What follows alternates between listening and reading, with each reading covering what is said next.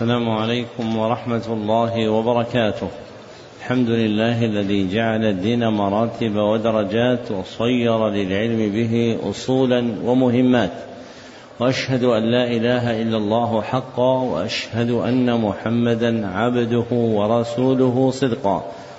اللهم صل على محمد وعلى آل محمد كما صليت على إبراهيم وعلى آل إبراهيم إنك حميد مجيد اللهم بارك على محمد وعلى آل محمد كما باركت على إبراهيم وعلى آل إبراهيم إنك حميد مجيد.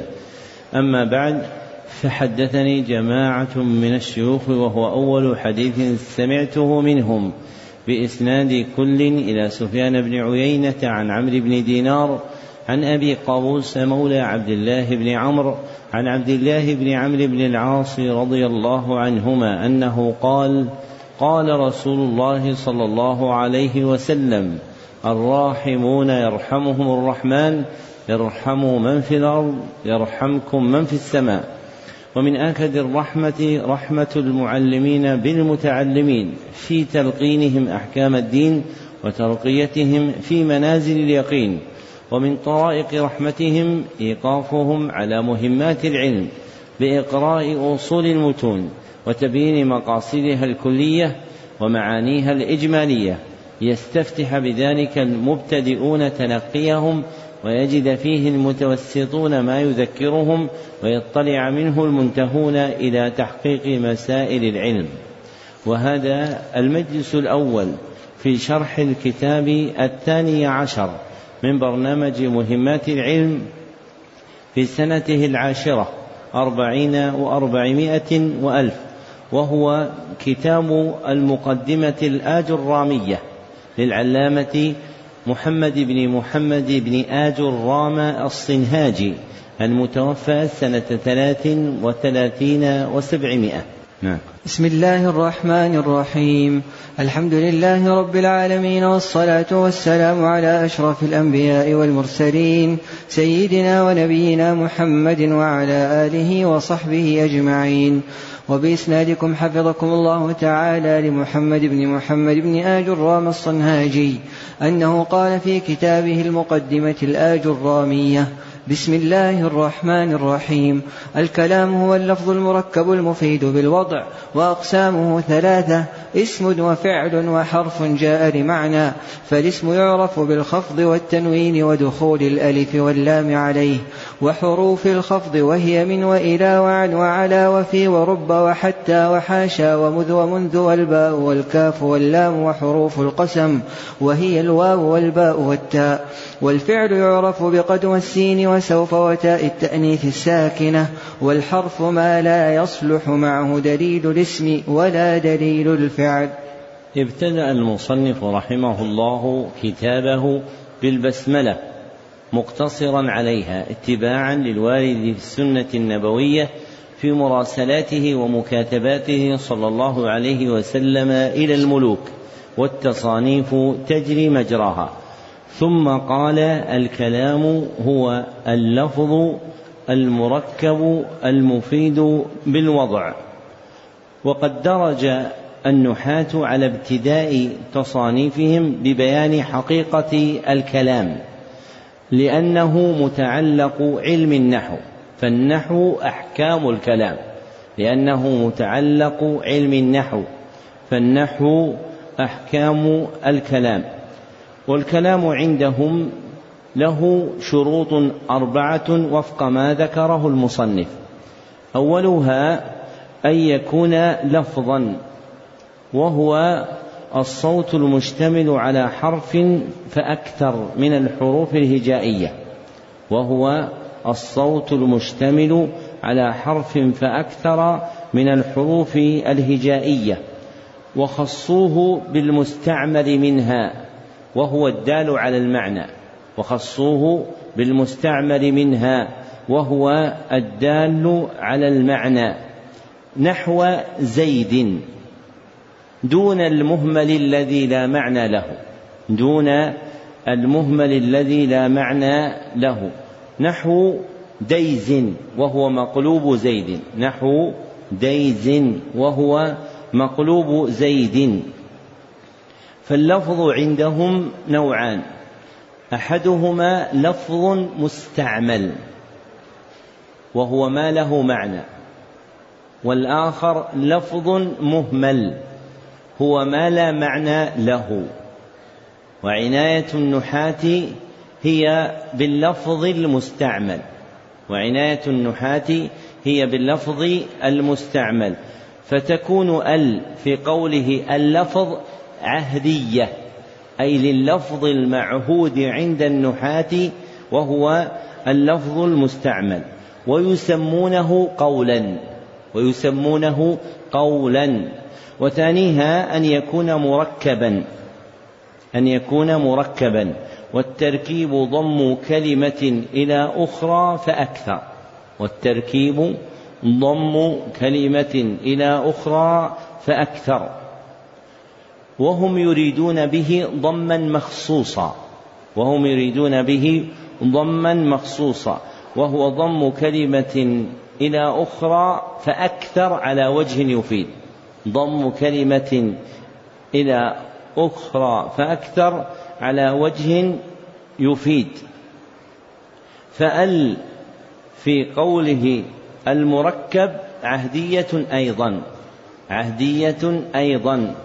لأنه يريد ما اصطلحوا عليه من إرادة المركب المفيد المركب المفيد ويسمونه مسندا ويسمونه مسندا.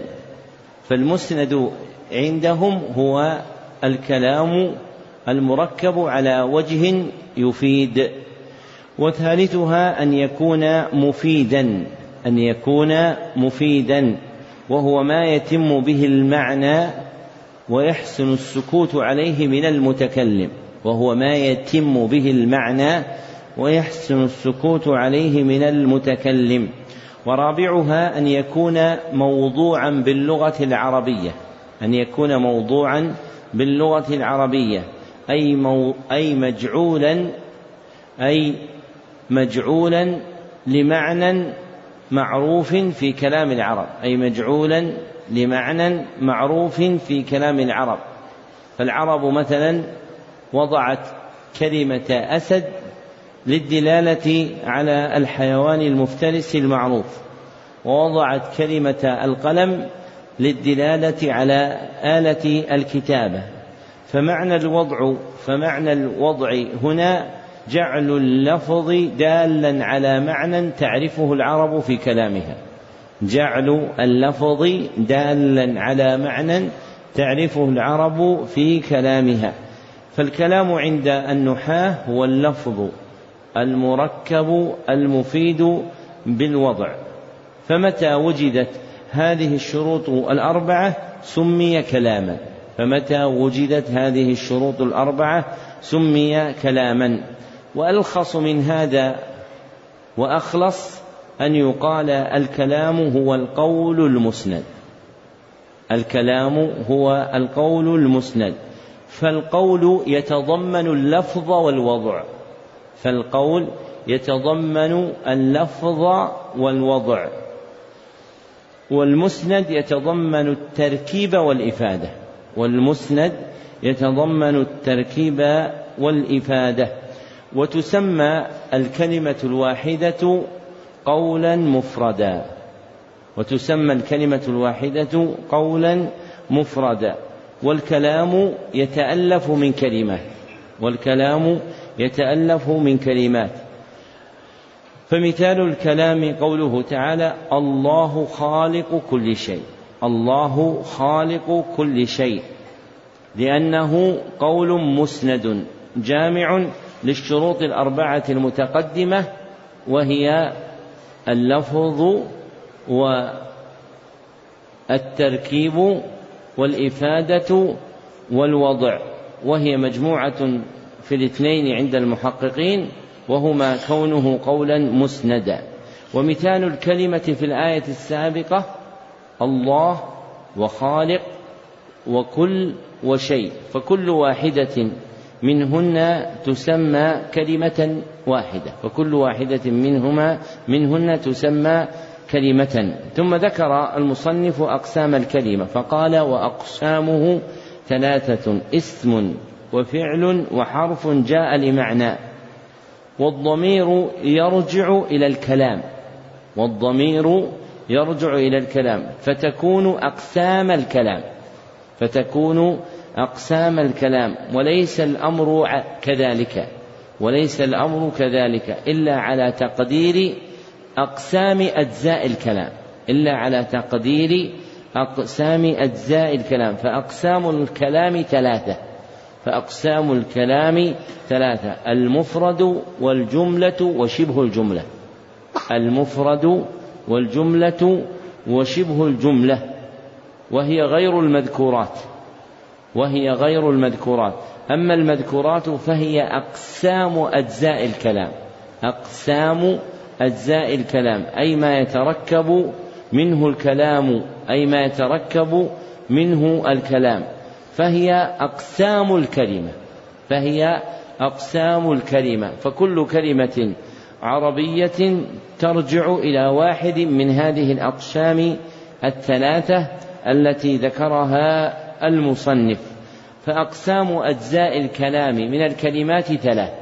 فأقسام أجزاء الكلام من الكلمات ثلاث. الأول الاسم وهو ما دل على معنى في نفسه. وهو ما دل على معنى في نفسه ولم يقترن بزمن. ولم يقترن بزمن. نحو محمد. نحو محمد والثاني الفعل وهو ما دل على معنى في نفسه واقترن بزمن. ما دل على معنى في نفسه واقترن بزمن. ماض أو حاضر أو مستقبل. ماض أو حاضر أو مستقبل. مثل أنفق وينفق وأنفق. أنفق وينفق وأنفق. والثالث الحرف وهو الموضوع لمعنى في غيره. الموضوع لمعنى في غيره. نحو من نحو من. وتسمى حروف المعاني تمييزا لها عن حروف المباني. وتسمى حروف المعاني تمييزا لها عن حروف المباني وهي الحروف الهجائية التي تتركب منها الكلمات. وهي الحروف الهجائية التي تتركب منها الكلمات. ثم شرع المصنف يذكر العلامات التي يتميز بها كل قسم من أقسام الكلمة عن غيره. وابتدأ ببيان علامات الاسم ثم أتبعها ببيان علامات الفعل ثم ختم بعلامات الحرف.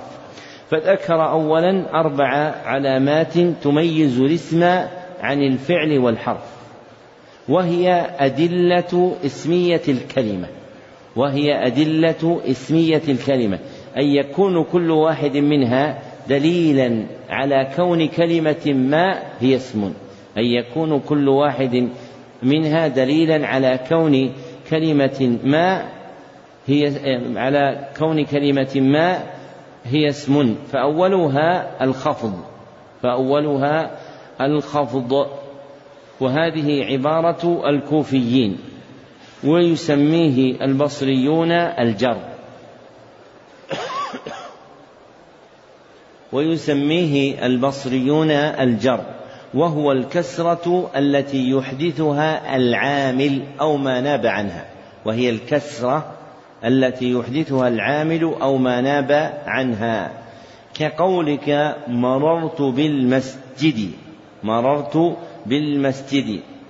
فالكسرة المحركة للدال فالكسرة المحركة للدال هي الخفض المسمى جرا. هي الخفض المسمى جرا أيضا. وثالثها أو وثانيها التنوين. وثانيها التنوين. وهو نون ساكنة تلحق آخر الاسم في الوصل لفظا. وهي نون ساكنة تلحق آخر الاسم في الوصل لفظا.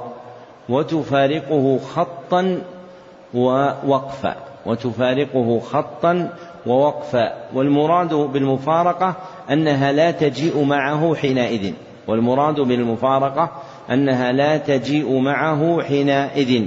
ففي الخط لا توجد نون ففي الخط أي الكتابة لا توجد نون وفي الوقف كذلك لا تكون موجودة. ويدل عليها بتكرار الحركة أي كتابتها مرتين. ويدل عليها بتكرار الحركة أي كتابتها مرتين فتكون ضمتين أو فتحتين أو كسرتين فتكون ضمتين أو فتحتين أو كسرتين. كقولك جاء محمد ورأيت محمدا ومررت بمحمد. فالتنوين في الأول محمد هو ضمتان فالتنوين في الأول محمد هو ضمتان والتنوين في الثاني محمدا هو فتحتان والتنوين في الثاني محمدا هو فتحتان والتنوين في الثالث محمد هو كسرتان هو كسرتان وثالثها دخول ال دخول ال على الكلمة بأن تكون أولها دخول ال على الكلمة بأن تكون أولها. كقولك الدرس درس النحو. كقولك الدرس درس النحو. فكلمة درس بلا ال كما في الكلمة الثانية. وزيد عليها الألف واللام في الكلمة الأولى. ووقعت هذه الزيادة في الأول أم في الأخير؟ في أول الكلمة. صح صح إحنا نقول الدرس درس النحو. ووقعت هذه الزيادة في أول الكلمة فصارت الدرس. وأشار المصنف إلى هذه العلامة بقوله ودخول الألف واللام. والمتقرر عند أهل العربية أن الكلمة المكونة من حرفين فأكثر ينطق بمسماها لا باسمها فيقال ال ولا يقال الألف واللام فيقال ال ولا يقال الألف واللام. واستحسن السيوطي وغيره من المحققين أن يقال عوض دخول ال دخول أداة التعريف أن يقال عوض يعني بدل قولهم دخول ال أن يقال دخول أداة التعريف لأمرين. أحدهما للخلاف في المعرف للخلاف في المعرف. هل هو الألف واللا اللام معا؟ هل هو الألف واللام معا؟ أم الألف فقط؟ أم اللام فقط؟ أم اللام فقط؟ فإذا قيل أداة التعريف اندرجت الثلاث فإذا قيل أداة التعريف اندرجت الثلاث. وإذا قيل ال صار هذا على أحد الأقوال الثلاثة. صار هذا على أحد الأقوال الثلاثة. والآخر لتندرج أم الحميرية. لتندرج أم الحميرية. فأداة التعريف في لغة حمير وهم من العرب أم تجعل موضع ال. تجعل موضع ال. فكلمة الدرس التي تقدمت تكون بلغة حمير إيش؟ أم درس. تكون بلغة بلغة حمير أم درس. هذه ليست استفهام. فهو قطعا درس. ورابعها دخول حروف الخفض عليها. ورابعها دخول حروف الخفض عليها. كقول الله تعالى على الله توكلنا. على الله توكلنا. فالاسم الأحسن الله اسم لدخول الخفض لدخول حرف الخفض على عليه. لدخول حرف الخفض على عليه. وحروف الخفض هي عوامله التي تنتج حكمه. وحروف الخفض هي عوامله التي تنتج حكمه. فإذا دخلت على كلمة صارت مخفوضة مجرورة. صارت مخفوضة مجرورة. وقد عد المصنف حروف الخفض ثم ذكر أن من حروف الخفض حروف القسم وهي الواو والباء والتاء. لاختصاص هذه الحروف الثلاثة بالقسم واليمين لاختصاص هذه الحروف الثلاثة بالقسم واليمين. فإذا دخلت على الكلمة واحدة من هذه العلامات الأربع صارت دليلا على اسميتها. ثم ذكر أربع علامات تفيد فعلية الكلمة فهي أدلة على كون كلمة ما فعلا. أولها دخول قد. الحرفية على الكلمة. دخول قد الحرفية على الكلمة. وتدخل على الماضي والمضارع. كدخولها على أفلح. في قوله تعالى قد أفلح المؤمنون. ودخولها على يعلم. في قوله تعالى قد يعلم الله. فالكلمتان أفلح ويعلم هما فعلان. لدخول قد عليهما وتقييد قد بقولنا الحرفية تمييزا لها عن قد الإسمية التي بمعنى يكفي التي بمعنى حسب التي بمعنى حسب فإن قد تأتي اسما بمعنى حسب كقولك قد زيد درهم قد زيد درهم أي حسب زيد درهما. وثانيها وثالثها دخول السين وسوف عليه. دخول السين وسوف عليه ويختصان بالفعل المضارع وحده. كدخول السين على يقول في قول الله تعالى سيقول السفهاء ودخول سوف على يؤتي في قول الله تعالى سوف يؤتيهم الله.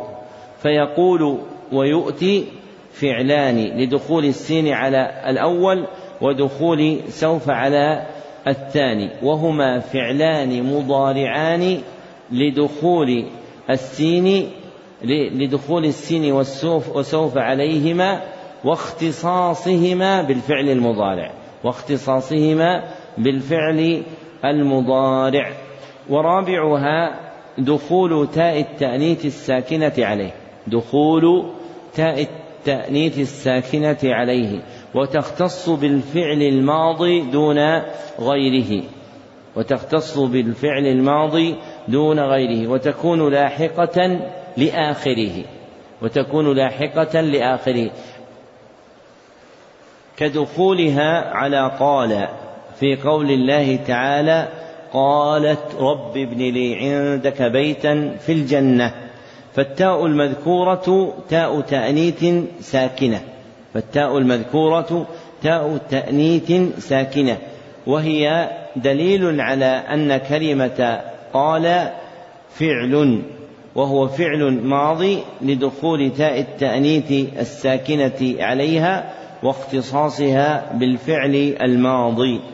وخصت تاء التأنيث بالذكر لخفتها. وخصت تاء التأنيث بالذكر لخفتها وألحقت بها غيرها من التاءات وألحقت بها غيرها من التاءات التي تدل على الفعل التي تدل على الفعل. وهي ثلاث وهي ثلاث. الأولى تاء التأنيث الساكنة نحو قالت وقد تقدمت. تاء التأنيث الساكنة نحو قالت وقد تقدمت. والثانية تاء المتكلم التي للفاعل.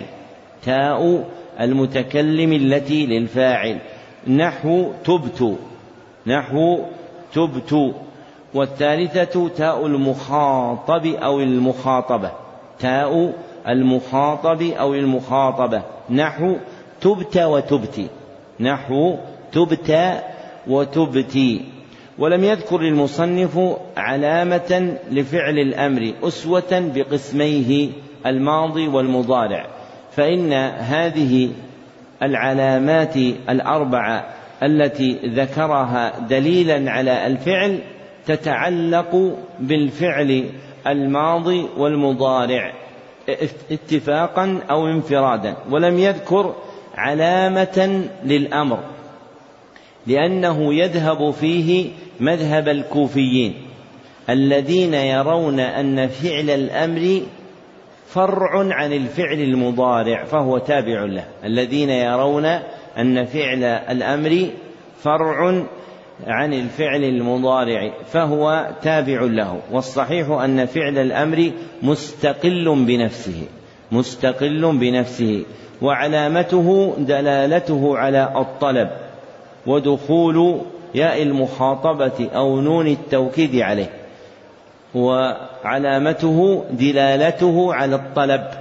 ودخول ياء المخاطبة أو نون التوكيد عليه.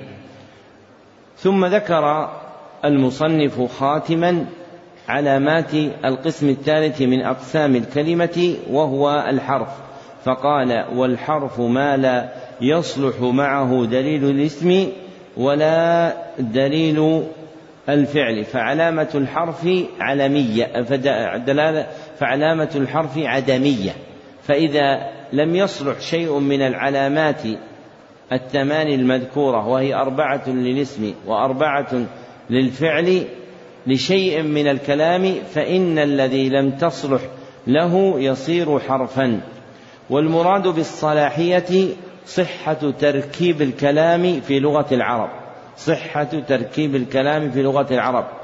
فيكون ذلك ممنوعا وفق سننهم. فيكون ذلك ممنوعا منه وفق سننهم. فمن الحروف هل ومنه قوله تعالى هل أتى على الإنسان حين من الدهر. فهذه الكلمة هل لا يصلح معها دليل الفعل ولا دليل الحرف. فلو استعملت واحدة من الأدلة المتقدمة لإدخالها على هذه الكلمة فإنها لا تصلح معها. فلو قلت الهل وهو من علامات الاسم أو قلت قد هل وهو من علامات الفعل فإن الكلام لا يصير صحيحا. نعم. أحسن الله إليكم. قال رحمه الله باب الإعراب. الإعراب هو تغيير أواخر الكلم لاختلاف العوامل الداخلة عليها لفظا أو تقديرا وأقسامه أربعة رفع ونصب وخفض وجزم. فللأسماء من ذلك الرفع والنصب والخفض ولا جزم فيها وللأفعال من ذلك الرفع والنصب والجزم ولا خفض فيها. لما بين المصنف رحمه الله ما يتعلق بحقيقة الكلام وأقسام الكلمة وأدلة كل قسم من أقسامها شرع يذكر حكم الكلام شرع يذكر حكم الكلام فهو المقصود عند النحاة فهو المقصود عند النحاة فمراد النحاة في علمهم بيان الأحكام التي تجري على الكلام. فمقصود النحاة في علمهم بيان الأحكام التي تجري على الكلام وأشاروا إليه بقولهم باب الإعراب وأشاروا إليه بقولهم باب الإعراب. فالإعراب عند النحاة مقيد بثلاثة أمور بثلاثة أمور. أولها أنه تغيير أنه تغيير. والمراد به الانتقال بين علامات الإعراب الآتي ذكرها.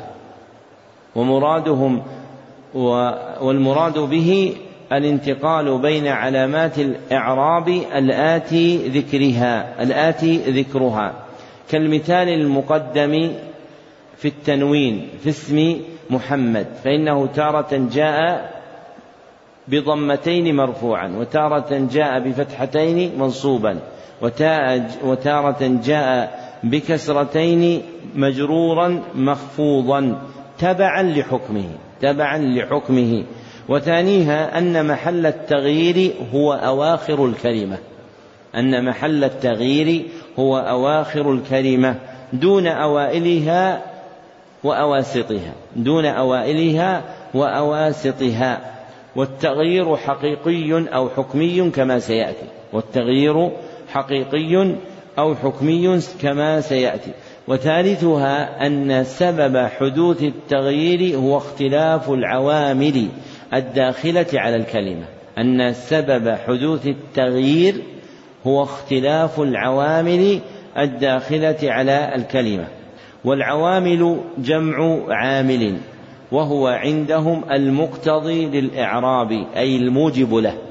وهو عندهم المقتضي للإعراب أي الموجب له. فهناك عوامل توجب الرفع وهناك عوامل توجب النصب وهناك عوامل توجب الجر وهناك عوامل توجب الجزم. وهذا التغيير نوعان.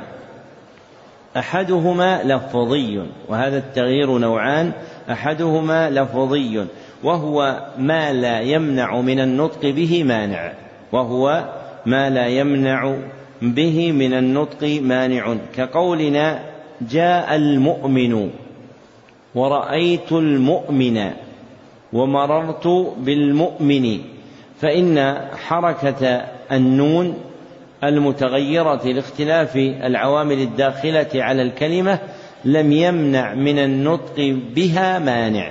لم يمنع من النطق بها مانع. فنطقت طورا ضمة ونطقت طورا فتحة ونطقت طورا كسرة.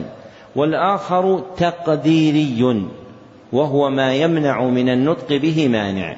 وهو ما يمنع من النطق به مانع. وموانع النطق ثلاثة. وموانع النطق ثلاثة. أولها التعذر. أولها التعذر. وهو فيما كان آخره ألفا لازمة. وهو ما كان وهو فيما كان آخره ألفا لازمة. فتقدر عليها جميع الحركات. مثل موسى. مثل موسى. فكلمة موسى لا تظهر عليها ضمة ولا فتحة ولا كسرة ويمنع من النطق منها التعذر. وثانيها الثقل فيما كان آخره واوا أو ياء لازمة. فيما كان آخره واوا أو ياء لازمة. فتقدر عليها الضمة والكسرة. فتقدر عليها الضمة والكسرة. وتظهر عليها الفتحة. مثل المزكي. مثل المزكي. فالمزكي إذا أردت أن تنطقها وعليها ضمة أو كسرة لم يمكن وإنما يمكن أن تنطقها وعليها الفتحة. كقولك رأيت المزكي. وثالثها اشتغال المحل بالحركة المناسبة. اشتغال المحل بالحركة المناسبة. فيما كان مضافا إلى ياء المتكلم. فيما كان مضافا إلى ياء المتكلم فتقدر عليها جميع الحركات. مثل كتابي مثل كتابي. فمثلا إذا قلت جاء موسى فموسى اسم مرفوع وعلامة رفعه الضمة لكن لم ينطق بها لأجل التعذر. وإذا قلت جاء المزكي فالمزكي اسم مرفوع وعلامة رفعه الضمة ولم تظهر الضمة لأجل الثقل. وإذا قلت أخذت كتابي أخذت كتابي فكتابي اسم منصوب ولم تظهر العلامة عليه لاشتغال المحل بحركة المناسبة لاشتغال المحل بحركة المناسبة وهي الكسرة لمجيئها قبل ياء المتكلم لمجيئها قبل ياء المتكلم. ويقال الحركة المناسبة مع ال. ويقال حركة المناسبة بدون ال. ويقال الحركة المناسبة مع ال ويقال حركة المناسبة إذا جردت كلمة الحركة من ال. ثم ذكر المصنف رحمه الله أن أقسام الإعراب أربعة وعدها بقوله رفع ونصب وخفض وجزم. والرفع هو تغيير يلحق آخر الاسم. والرفع هو تغيير يلحق آخر الاسم. والفعل المضارع الذي لم يتصل بآخره شيء والفعل المضارع الذي لم يتصل بآخره شيء أو لم يتصل بآخره نون الإناث أو نون التوكيد. لم يتصل بآخره نون الإناث أو نون التوكيد. لدخول عامل ما لدخول عامل ما وعلامته الضمة أو ما ناب عنها أو ما ينوب عنها. وعلامته الضمة أو ما ينوب عنها. والنصب هو تغيير يلحق آخر الاسم. والنصب هو تغيير يلحق آخر الاسم. والفعل المضارع الذي لم يتصل بآخره نون الإناث أو نون التوكيد. الذي لم يتصل بآخره نون الإناث أو نون التوكيد لدخول عامل ما. لدخول عامل ما وعلامته الفتحة أو ما ينوب عنها وعلامته الفتحة أو ما ينوب عنها. والخفض هو تغيير يلحق آخر الاسم فقط. تغيير يلحق آخر الاسم فقط. لدخول عامل ما وعلامته الكسرة أو ما ينوب عنها. وعلامته الكسرة أو ما ينوب عنها. والجزم هو تغيير يلحق آخر الفعل المضارع. تغيير يلحق آخر الفعل المضارع. الذي لم يتصل بآخره نون الإناث أو نون التوكيد. الذي لم يتصل بآخره نون الإناث أو نون التوكيد فقط. لدخول عامل ما. لدخول عامل ما. وعلامته السكون أو ما ينوب عنها. وعلامته السكون أو ما ينوب عنها. وهذه الأقسام الثلاثة على ثلاثة أنواع.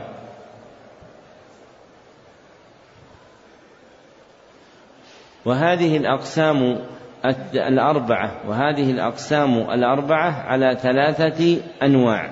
الأول ما هو مشترك بين الأسماء والأفعال. ما هو مشترك بين الأسماء والأفعال. وهو الرفع والنصب. والثاني ما هو مختص بالأسماء. ما هو مختص بالأسماء وهو الخفض.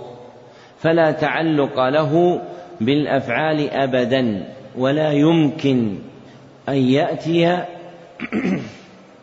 ولا يمكن أن يأتي فعل مخفوض. ولا يمكن أن يأتي فعل مخفوض.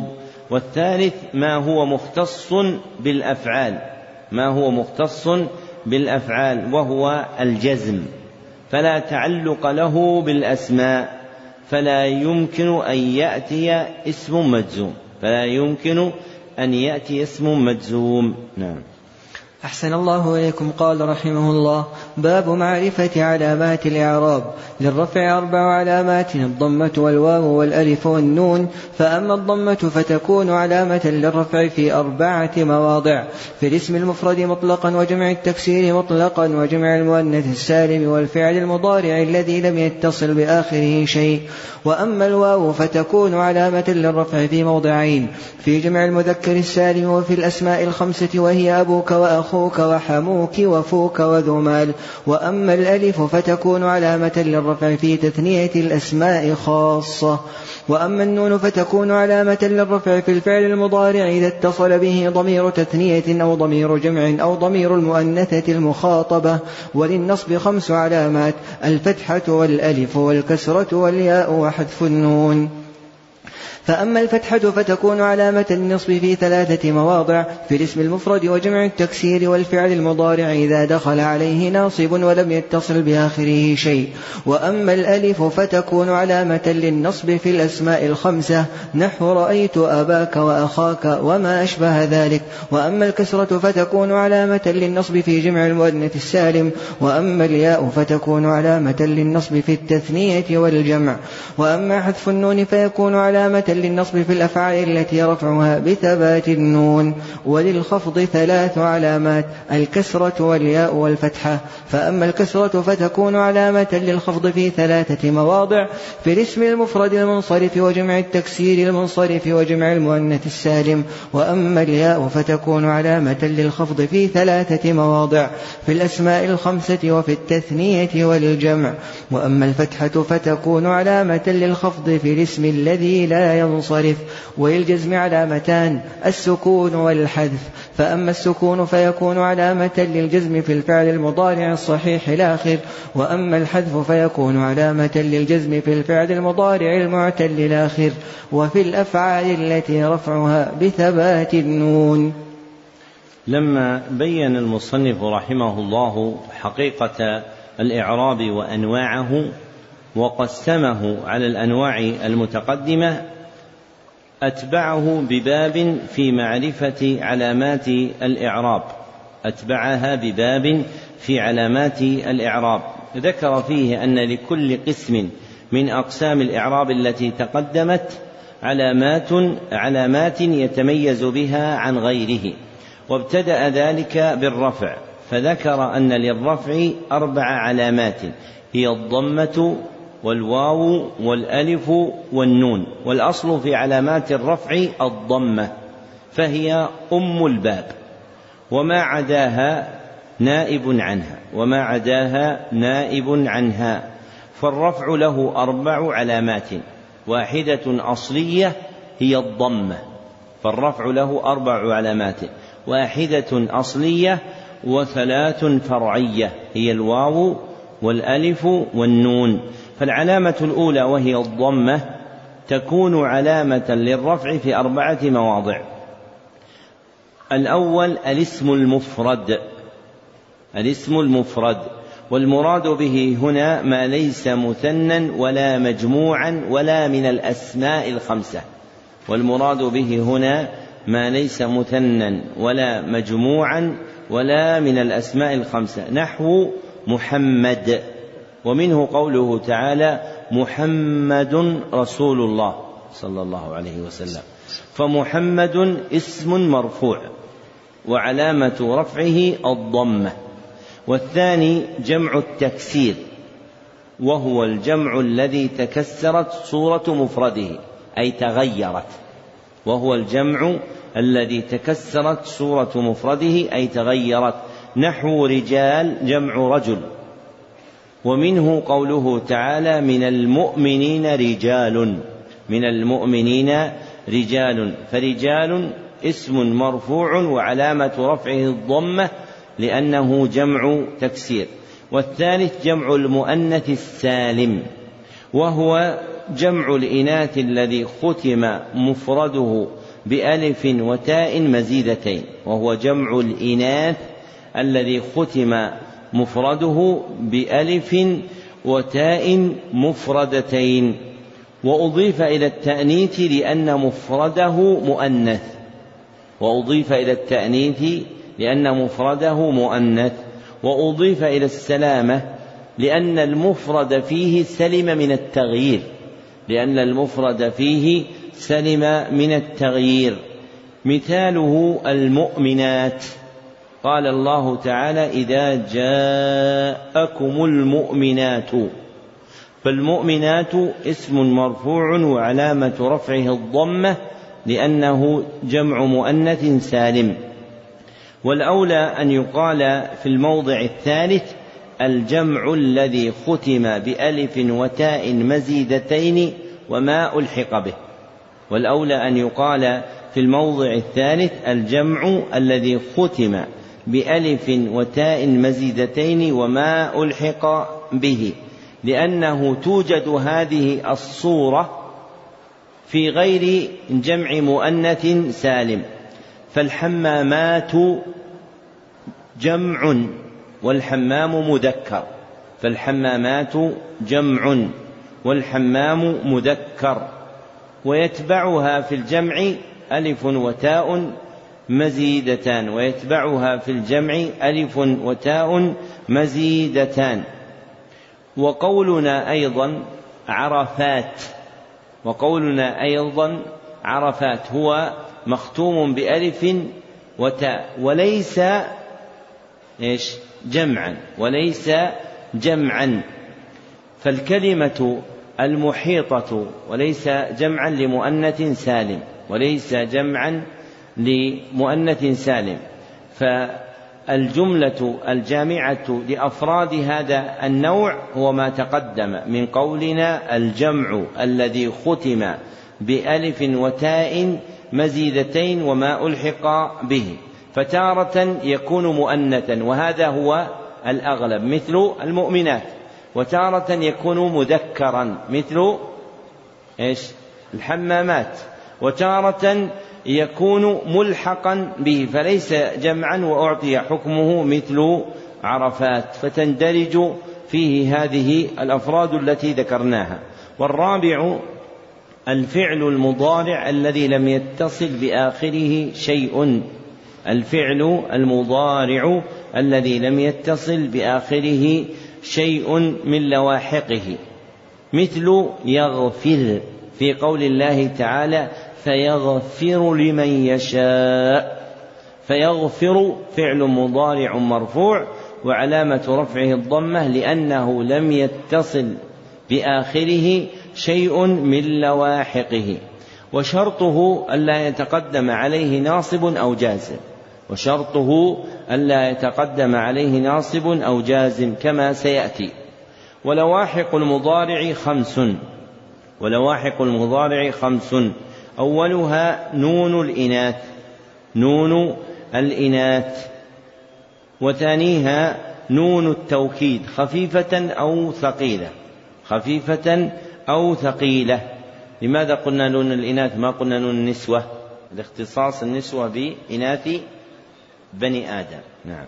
لأن هذا التعبير وهو نون الإناث أعم لاختصاص نون النسوة بإناث بني آدم. أما نون الإناث فتعمهن وغيرهن. وثانيها نون التوكيد خفيفة أو ثقيلة. وثالثها ألف الاثنين ورابعها واو الجماعة وخامسها ياء المخاطبة. فهذه الخمس هي لواحق الفعل المضارع. هي لواحق الفعل المضارع. والعلامة الثانية وهي الواو تكون علامة للرفع في موضعين. تكون علامة للرفع في موضعين. الأول جمع المذكر السالم. جمع المذكر السالم. وهو الجمع الذي ختم مفرده بواو ونون أو ياء ونون وما ألحق به. وهو الجمع الذي ختم مفرده بواو ونون أو ياء ونون وما ألحق به. وأضيف إلى التذكير لأن مفرده مذكر.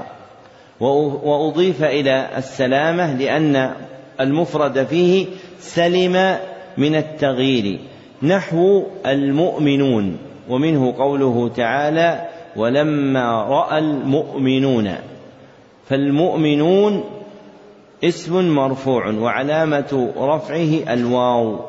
لماذا؟ لأنه جمع مذكر سالم. والثاني الأسماء الخمسة وهي أبوك وأخوك وحموك وفوك وذو مال. والحمو اسم قرابة المرأة من جهة زوجها. والحم اسم قرابة المرأة من من اسم زوجها. فإذا أضيف للكاف فهي بالكسرة. فإذا أضيف إلى الكاف فهي بالكسرة في اللغة الأفصح.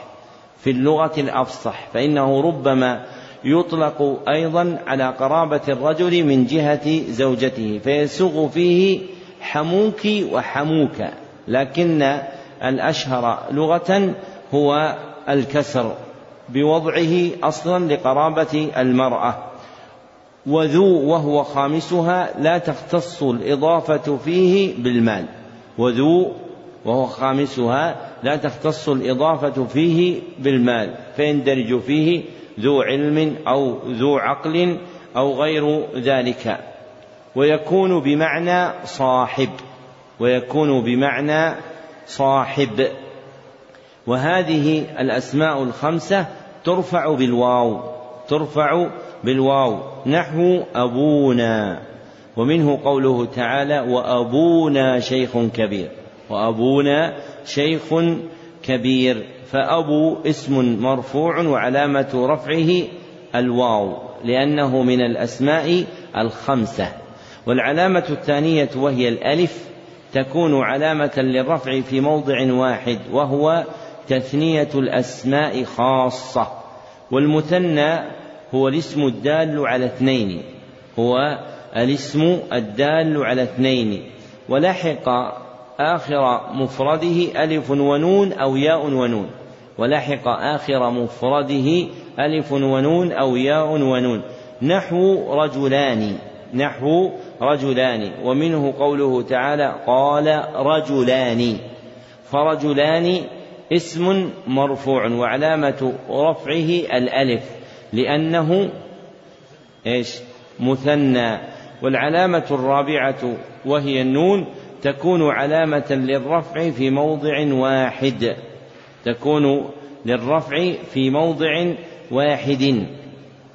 وهو الفعل المضارع إذا اتصل به ضمير تثنية. وهو الفعل المضارع إذا اتصل به ضمير تثنية. وهو الألف. نحو يفعلان. نحو يفعلان. أو ضمير جمع. وهو الواو. نحو تفعلان ويفعلون أو ضمير المؤنثة المخاطبة وهو الياء نحو تفعلين فهو فعل مضارع اتصلت به ألف الاثنين أو واو الجماعة أو ياء المخاطبة أو ياء المخاطبة وسياق هذه الأفعال تفعلان ويفعلان وتفعلون ويفعلون وتفعلين. وتسمى هذه الأفعال بالبناء المذكور الأفعال الخمسة. وتسمى هذه الأفعال بالبناء المذكور الأفعال الخمسة. ولا يراد عينها بل يراد وزنها. فكل فعل جاء على هذا الوزن فإنه يعد من الأفعال الخمسة. وذهب بعض المحققين كابن هشام والأزهري إلى أنها تسمى الأمثلة. إلى أنها تسمى الأمثلة. وأنها تعد ستة. وأنها تعد ستة. فجعلوها أمثلة باعتبار أن المقصود منها هو الوزن والبناء. فجعلوها أمثلة باعتبار أن المقصود منها هو الوزن والبناء. لا عين الفعل المذكور تفعلان ويفعلان إلى آخره. وجعلوها ستة باعتبار أن هذا البناء تفعلان يقع للمذكر والمؤنث إذا كان مثنى على حد سواء فيكون عده مرتين فتصير أمثلة ستة فتصير أمثلة ستة. وهذه الأفعال ترفع بثبوت النون وهذه الأفعال ترفع بثبوت النون ومنه تعملون ومنه تعملون في قول الله تعالى والله خبير بما تعملون والله خبير بما تعملون فتعملون فعل مضارع مرفوع وعلامة رفعه ثبوت النون لأنه من الأمثلة الستة لأنه من الأمثلة الستة. ثم ذكر المصنف علامات القسم الثاني وهو النصب. فذكر أن للنصب خمس علامات وهي الفتحة والألف والكسرة والياء وحذف النون. فالأصل في علامات النصب هو الفتحة فهي أم الباب فهي أم الباب وما عداها نائب عنها. فللنصب خمس علامات فللنصب خمس علامات واحدة أصلية وهي الفتحة. وأربع فرعية وهي الألف والكسرة والياء وحذف النون. وهي الألف والكسرة والياء وحذف النون.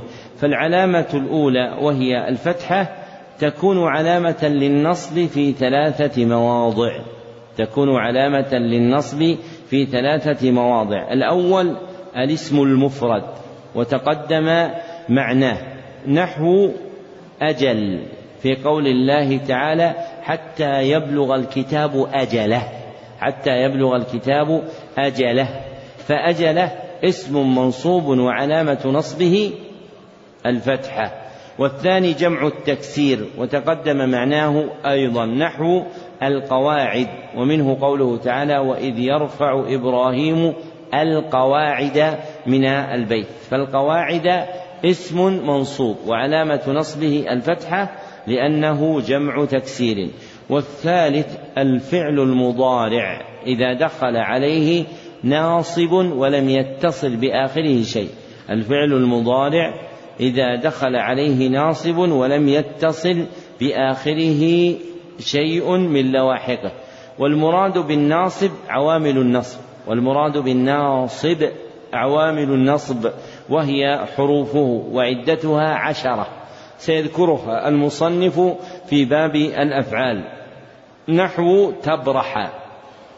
في قول الله تعالى لن نبرح فنبرح فعل مضارع منصوب وعلامة نصبه الفتحة لأنه فعل مضارع. والعلامة الثانية وهي الألف تكون علامة للنصب في موضع واحد. في الأسماء الخمسة. نحو رأيت أباك وأخاك وحماك وفاك وذا علم فإن أبا وأخا وحمى وذا وفاء أسماء منصوبة وعلامة نصبها الألف لأنها من الأسماء الخمسة. والعلامة الثالثة وهي الكسرة تكون علامة للنصب في موضع واحد. في جمع المؤنث السالم وتقدم معناه مثل المسلمات ومنه قوله تعالى إن المسلمين والمسلمات. فالمسلمات اسم منصوب وعلامة نصبه الكسرة لأنه جمع مؤنث سالم. وسبق أن عرفت أن الأولى في هذا الموضع أن يقال الجمع الذي ختم بألف وتاء مزيدتين وما ألحق به. والعلامة الرابعة وهي الياء تكون علامة للنصب في موضعين. تكون علامة للنصب في موضعين. الأول التثنية. وتقدم معنى المثنى. نحو رجلين. ومنه قوله تعالى فوجد فيها رجلين. فوجد فيها رجلين. فرجلين اسم منصوب وعلامة نصبه الياء لأنه مثنى. والثاني جمع المذكر السالم جمع المذكر السالم. فقول المصنف الجمع عهدية فقول المصنف الجمع عهدية يراد بها جمع المذكر السالم دون غيره. فيراد بها جمع المذكر السالم دون غيره وتقدم معناه مثل المحسنين ومنه قوله تعالى والله يحب المحسنين والله يحب المحسنين فالمحسنين اسم منصوب وعلامة نصبه الياء لأنه جمع مذكر سالم. والعلامة الخامسة وهي حذف النون تكون علامة للنصب في موضع واحد في الأمثلة الستة التي تقدمت وهي ما كان من الأفعال على وزن تفعلان ويفعلون وتفعلون ويفعلون وتفعلين. مثل تفعل في قول الله تعالى ولن تفعلوا ولن تفعلوا فلن فعل مضارع منصوب وعلامة نصبه حذف النون وعلامة نصبه حذف النون لأنه من الأمثلة الستة لأنه من الأمثلة الستة. ثم ذكر المصنف رحمه الله علامات القسم الثالث وهو الخفض. فذكر أن للخفض ثلاث علامات هي الكسرة والياء والفتحة. والأصل في علامات الخفض هي الكسرة فهي أم الباب. وما عداها نائب عنها فالخفض له ثلاث علامات. واحدة أصلية هي الكسرة. واثنتان فرعية هما الياء والفتحة. فالعلامة الأولى وهي الكسرة تكون علامة للخفض في ثلاثة مواضع. الأول الاسم المفرد المنصرف. الاسم المفرد المنصرف والمنصرف هو القابل للتنوين. والمنصرف هو القابل للتنوين أي في كلام العرب أي في كلام العرب. نحو قرية في قول الله تعالى أو كالذي مر على قرية. فقرية فقرية اسم مخفوض وعلامة خفضه الكسرة وعلامة خفضه الكسرة لأنه اسم مفرد منصرف لأنه اسم مفرد منصرف. والثاني جمع التكسير المنصرف وتقدم بيان معنى جمع التكسير ومعنى المنصرف. نحو رجال في قول الله تعالى يعوذون برجال من الجن. فرجال اسم مخفوض. وعلامة خفضه الكسرة وهو منصرف للحوق التنوين به. والثالث جمع المؤنث السالم وهو وعلامة جر خفضه الكسرة لأنه جمع تكسير منصرف لأنه جمع تكسير منصرف. والثالث جمع المؤنث السالم وتقدم معناه وتقدم معناه. مثل العاديات في قول الله تعالى والعاديات ضبحا. فالعاديات اسم مخفوض وعلامة خفضه الكسرة لأنه جمع مؤنث سالم. وسبق أن عرفت أن هذا الجمع يقال عنه ما ختم بألف وتاء مزيدتين وما ألحق به. والعلامة الثانية وهي الياء تكون علامة للخفض في ثلاثة مواضع. الأول الأسماء الخمسة التي تقدمت. الأسماء الخمسة التي تقدمت. فتقول مررت بأبيك وأخيك وذي علم. مررت بأخيك بأبيك وأخيك وذي علم. وأخذت فالك من فيك. وأخذت فالك من فيك. وتقول للمرأة تستري من حميك. تستري من حميك. فأبي وأخي وذي وفي وحمي أسماء مخفوضة. فأبي وأخي وذي وفي وحمي أسماء مخفوضة. وعلامة خفضها الياء لأنها من الأسماء الخمسة. والثاني التثنية وتقدم معناها. مثل غلامين في قول الله تعالى وأما الجدار فكان لغلامين. فغلامين اسم مخفوض وعلامة خفضه الياء لأنه إيش؟ مثنى لأنه مثنى. والثالث جمع المذكر السالم جمع المذكر السالم. فأل في قول المصنف الجمع عهدية. فأل في قول المصنف الجمع عهدية فالمراد به جمع المذكر السالم دون غيره مثل المؤمنين في قول الله تعالى بالمؤمنين رؤوف رحيم. فالمؤمنين اسم مخفوض وعلامة خفضه الياء لأنه جمع مؤنث سالم.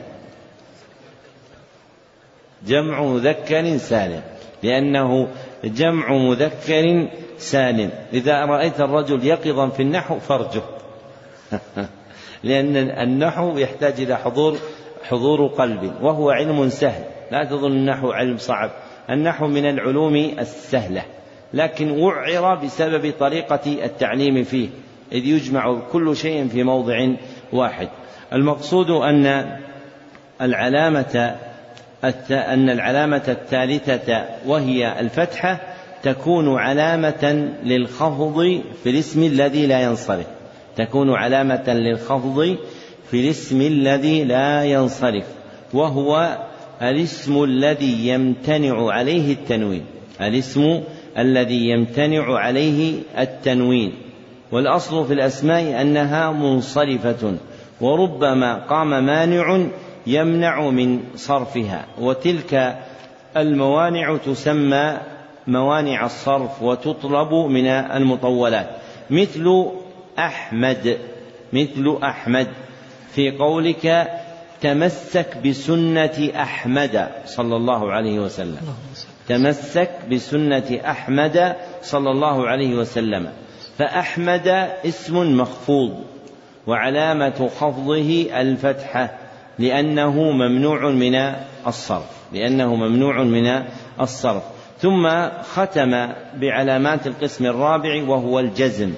فذكر أن للجزم علامتين هما السكون والحذف. والأصل في علامات الجزم هي السكون. والأصل في علامات الجزم هي السكون فهي أم الباب وما عداها نائب عنها. فالجزم له علامتان. علامة واحدة أصلية هي السكون. علامة واحدة أصلية هي السكون وعلامة واحدة فرعية هي الحذف. وأل في الحذف عهدية فمقصوده حذف الحرف خاصة. وأل في الحذف عهدية فمقصود المصنف حذف الحرف خاصة. فالعلامة الأولى وهي السكون تكون علامة للجزم في موضع واحد. وهو الفعل المضارع الصحيح الآخر. وهو الفعل المضارع الصحيح الآخر. إذا دخل عليه جازم. والفعل المضارع الصحيح الآخر هو ما ليس آخره حرفا من حروف العلة. هو الفعل هو والفعل المضارع الصحيح الآخر هو ما ليس آخره حرفا من حروف العلة وهي الألف والواو والياء. والمراد بالجازم عوامل الجزم وهي أدوات. والمراد بالجازم عوامل الجزم وهي أدواته. وعدتها ثمانية عشر سيذكرها المصنف في باب الأفعال. نحو يلد ويولد. في قوله تعالى لم يلد ولم يولد. في قوله تعالى لم يلد ولم يولد فيلد ويولد فعلان مضارعان مجزومان وعلامة جزمهما السكون لأنهما صحيحا الآخر وشرطه ألا يكون من الأمثلة الستة وشرطه ألا يكون له أن لا يكون من الأمثلة الستة لأن لها إعرابا يختص بها كما سيأتي. والعلامة الثانية وهي الحذف تكون علامة للجزم في موضعين تكون علامة للجزم في موضعين. الأول الفعل المضارع المعتل الآخر. الفعل المضارع المعتل الآخر وهو ما تقدم ما كان آخره حرف علة وهي الألف والواو والياء. فيجزم بحذف حرف العلة فيجزم بحذف حرف العلة وتبقى حركة الحرف السابق لحرف العلة. ومنه يتقي في قوله تعالى إنه إنه من يتقي ويصبر. فقوله يتقي فعل مضارع مجزوم وعلامة جزمه حذف حرف العلة وهو الياء. فإن أصل الفعل يتقي. بإثبات الياء فإن أصل الفعل يتقي فحذفت الياء وبقيت حركة الحرف السابق لحرف العلة وهي الكسرة في القاف. والثاني الأمثلة الستة المتقدمة الأمثلة الستة المتقدمة. ومنه قوله تعالى فإن لم تفعلوا فإن لم تفعلوا فتفعل فعل مضارع مجزوم وعلامة جزمه حذف النون. وعلامة جزمه حذف النون لأنه من الأمثلة الستة المتقدمة. لأنه من الأمثلة الستة المتقدمة. نعم. أحسن الله إليكم. قال رحمه الله فصل. المعربات قسمان قسم يعرب بالحركات وقسم يعرب بالحروف. فالذي يعرب بالحركات أربعة أنواع الاسم المفرد وجمع التكسير وجمع المؤنث السالم والفعل المضارع الذي لم يتصل بآخره شيء. وكلها ترفع بالضمة وتنصب بالفتحة وتخفض بالكسرة وتجزم بالسكون. وخرج عن ذلك ثلاثة أشياء. جمع المؤنث السالم ينصب بالكسرة والاسم الذي لا ينصرف يخفض بالفتحة.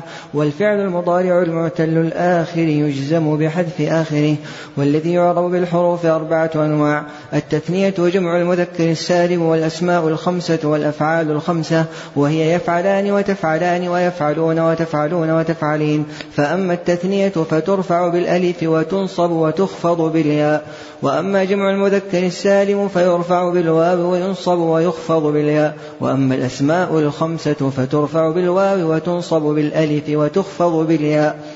وأما الأفعال الخمسة فترفع بالنون وتنصب وتجزم بحذفها. ذكر المصنف رحمه الله في هذا الفصل ما مر في بابي الإعراب وعلاماته على وجه الإجمال تسهيلا على الطالب وتقوية لأخذه. ذكر المصنف رحمه الله في هذا الفصل ما مر في بابي الإعراب وعلاماته على وجه الإجمال تسهيلا على الطالب وتقوية لأخذه. وبين أن المعربات قسمان. وبين أن المعربات قسمان. أحدهما ما يعرب بالحركات وهي الضمة والفتحة والكسرة والسكون. ما يعرب بالحركات وهي الضمة والفتحة والكسرة والسكون. والآخر ما يعرب بالحروف وهي الواو والألف والياء والنون والحذف وهي الواو والألف والياء والنون والحذف والسكون حركة وليست عدما والسكون حركة وليست عدما فالعدم حال الكلمة قبل الحكم عليها بعد دخول العامل فالعدم حال الكلمة قبل الحكم عليها بعد دخول العامل. والسكون حكم من الأحكام أيضا. والسكون فالسكون حكم من الأحكام أيضا لأنه حركة. وكذلك حذف النون حرف أيضا حكما. وكذلك حرف النون وكذلك حذف النون حرف أيضا أيضا حكما. فإنه حذف حرف كان موجودا. فإنه حذف حرف كان موجودا. فأدخل بالحذف في الإعراب بالحروف. فأدخل بالحذف في الإعراب بالحروف. والذي يعرب بالحركات كما ذكر المصنف أربعة أنواع الاسم المفرد وجمع التكسير وجمع المؤنث السالم والفعل المضارع الذي لم يتصل بآخره شيء من لواحقه وجميع المعربات بالحركات ترفع بالضمة وتنصب بالفتحة ويخفض الاسم منها بالكسرة ويلزم الفعل منها بالسكون. وخرج عن هذا الأصل ثلاثة أشياء. وخرج عن هذا الأصل ثلاثة أشياء. الأول جمع المؤنث السالم. فينصب بالكسرة لا بالفتحة. فينصب بالكسرة لا في لا بالفتحة. وتقدم أن اللفظ الأعم أن يقال الجمع المختوم بألف وتاء مزيدتين وما ألحق به. والثاني الاسم الذي لا ينصرف أي لا ينون أي لا ينون. فيخفض بالفتحة لا بالكسرة. فيخفض بالفتحة لا بالكسرة.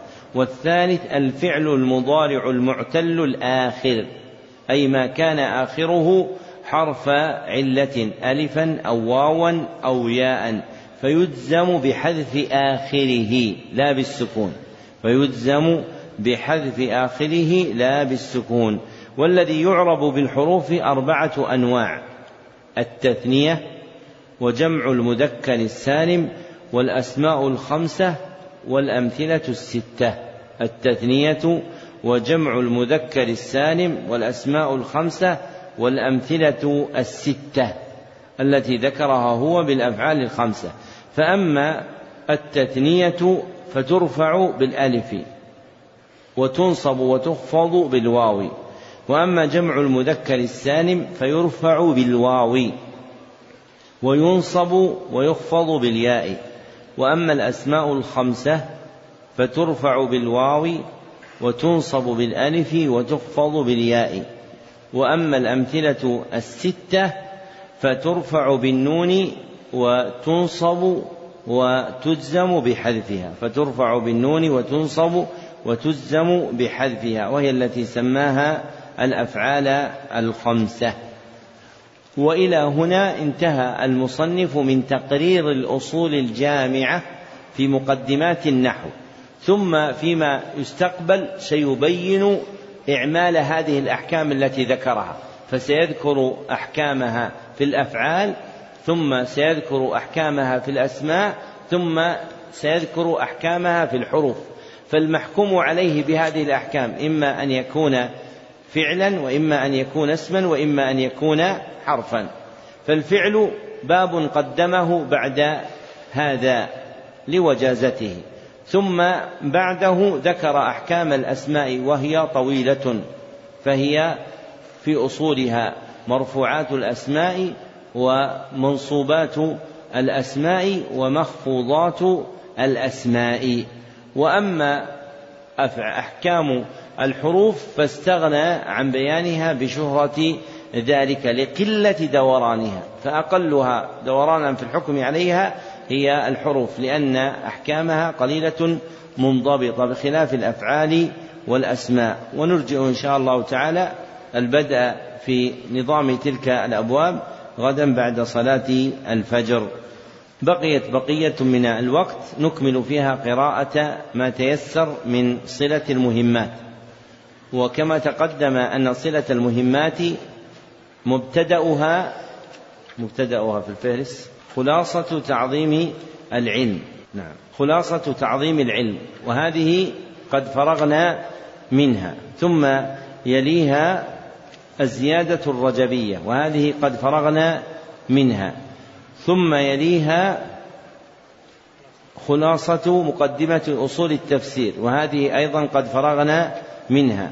ثم يليها نظم الآجرامية أو نظم الآجرومية كما سماه مصنفه وإن كان الصواب الآجرامية ثم الرتبة نظم النخبة ثم منح الفعال ثم معاني الفاتحة وقصار المفصل.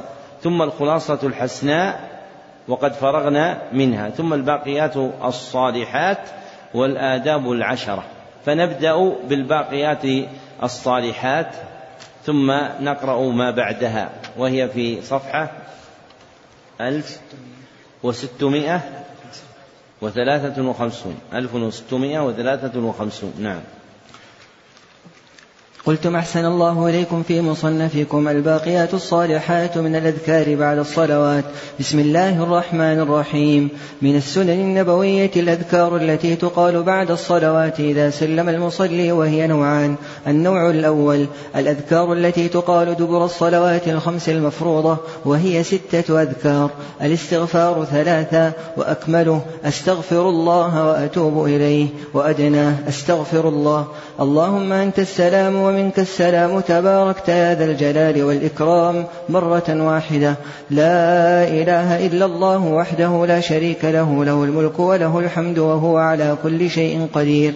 اللهم لا مانع لما أعطيت ولا معطي لما منعت ولا ينفع ذا الجد منك الجد مرة واحدة. لا إله إلا الله وحده لا شريك له له الملك وله الحمد وهو على كل شيء قدير.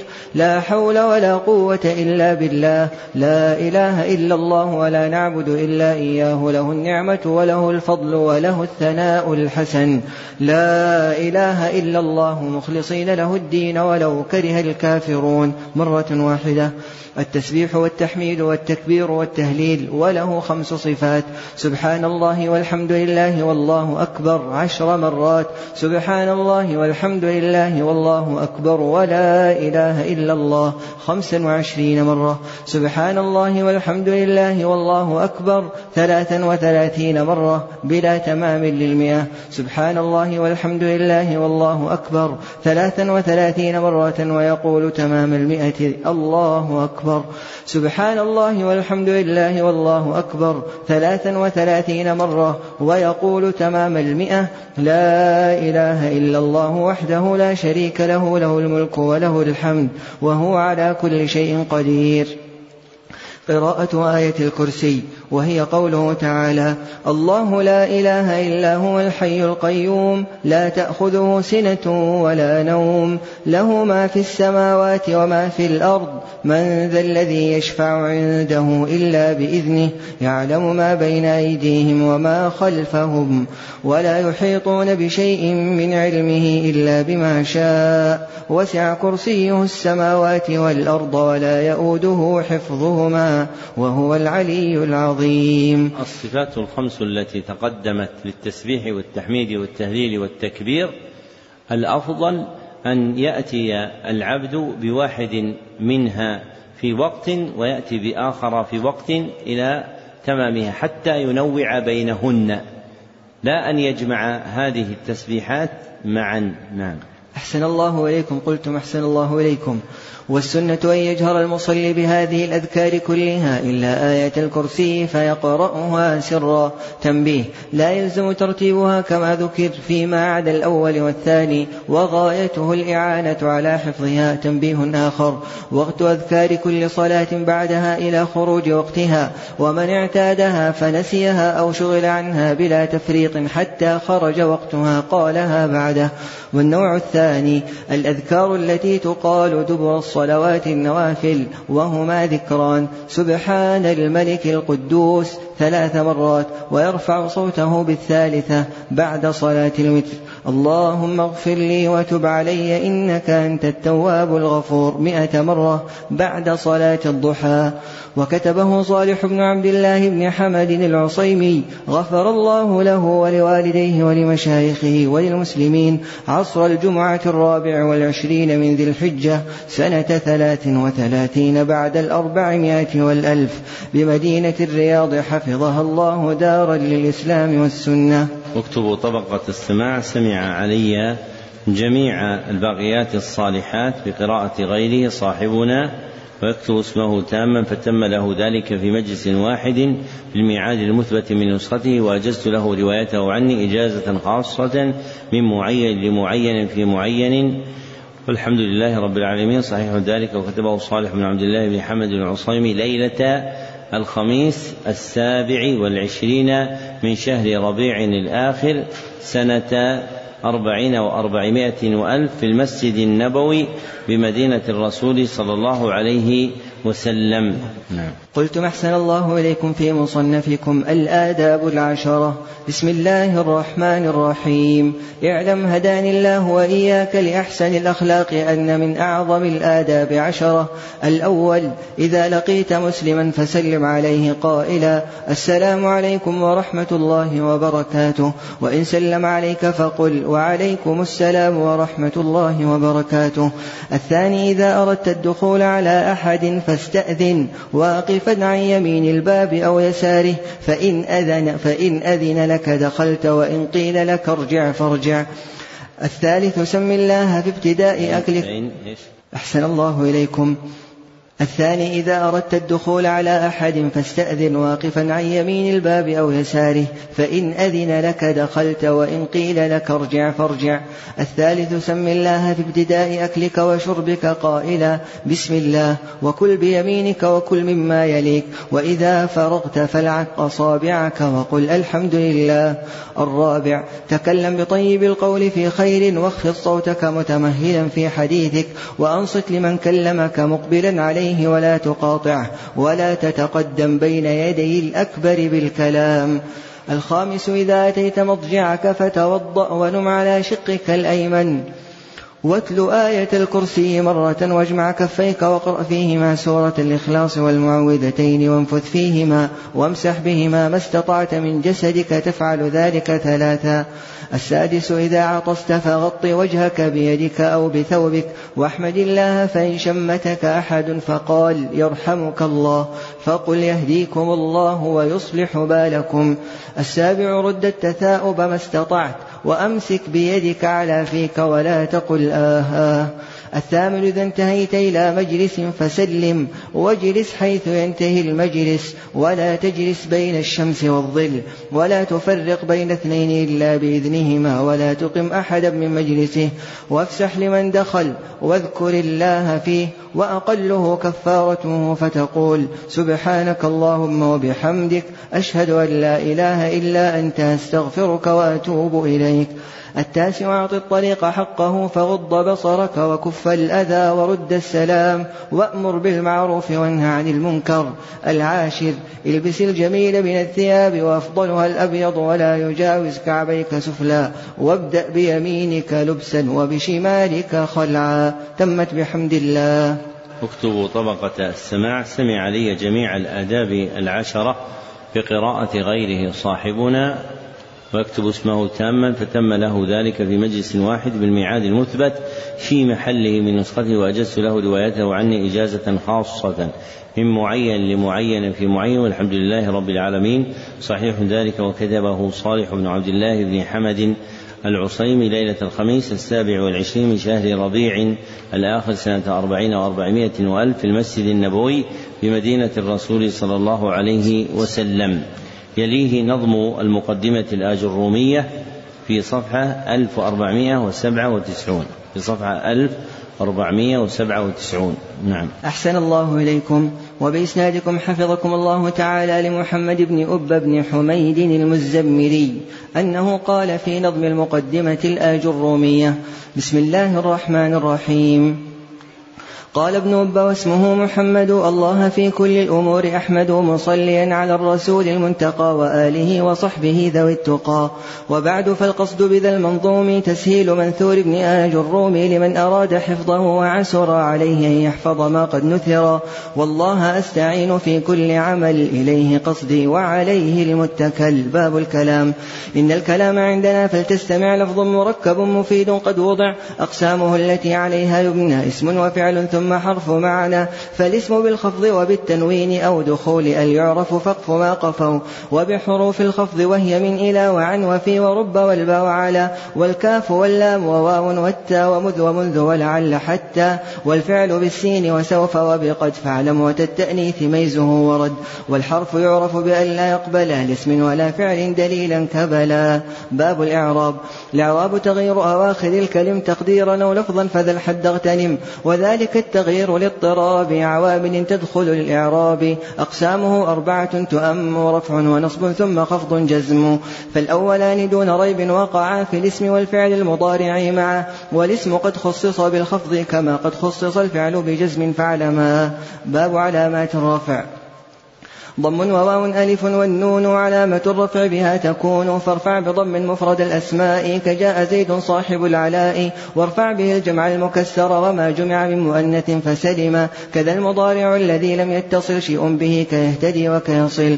وارفع بواو خمسة أخوك أبوك ذو مال حموك فوك. وهكذا الجمع الصحيح فاعرفي ورفع ما ثنيته بالألف. وارفع بدون يفعلان يفعلون وتفعلان تفعلين تفعلون. باب علامات النصب. علامة النصب لها كن محصيا الفتح والألف والكسر ويا وحذف نون فالذي الفتح به علامة ياذنها لنصبه مكسر الجموع ثم المفرد ثم المضارع الذي كتسعد. بالألف الخمسة نصبها التزم وانصب بكسر جمع تأنيث سلم واعلم بأن الجمع والمثنى نصبهما بالياء حيث عنا وخمسة الأفعال نصبها ثبت بحذف نونها إذا ما نصبت. باب علامات الخفض. علامة الخفض التي بها يفي كسر وياء ثم فتح فاقتفي فالخفض بالكسر لمفرد وفا وجمع تكسير إذا من صرفا وجمع تأنيث سليم المبنى واخفض بياء يا أخي المثنى والجمع والخمسة فاعرف واعترف واخفض بفتح كل ما لا ينصرف. باب علامات الجزم إن السكون يا ذوي الأذهان والحذف للجزم علامتان فاجزم بتسكين مضارعا أتى صحيح الآخر كلم يقم فتى واجزم بحذف ما اكتسعت لا لا آخره والخمسة الأفعال. باب الأفعال. وهي ثلاثة مضي قد خلا وفعل أمر ومضارع على فابني على الفتح المضي أبدا والأمر بالجزم لدى البعض ارتدى. ثم المضارع الذي في صدره إحدى زوائد أنيت فدره وحكمه الرفع إذا يجرد من ناصب وجازم كتسعد. فنصبه بأن ولن إذي وكي ولا مكيل بالجحود يا أخي كذاك حتى والجواب بالفا والواو ثم أو رزقت اللطفا. وجزمه إذا أردت الجزم بلم ولما وألم ألما ولام الأمر والدعاء ثم لا في النهي والدعاء نلت الأملا وإن وما ومن وأن مهما أي متى أيان أين إذ ما وحيثما وكيفما ثم إذا في الشعر لا في النثر فدر المأخذا باب مرفوعات الأسماء باب الفاعل. الفاعل ارفع وهو ما قد أسند إليه فعل قبله قد وجد وظاهرا يأتي ويأتي مضمرا كاصطاد زيد واشتريت عفرا. باب المفعول الذي لم يسمى فاعله.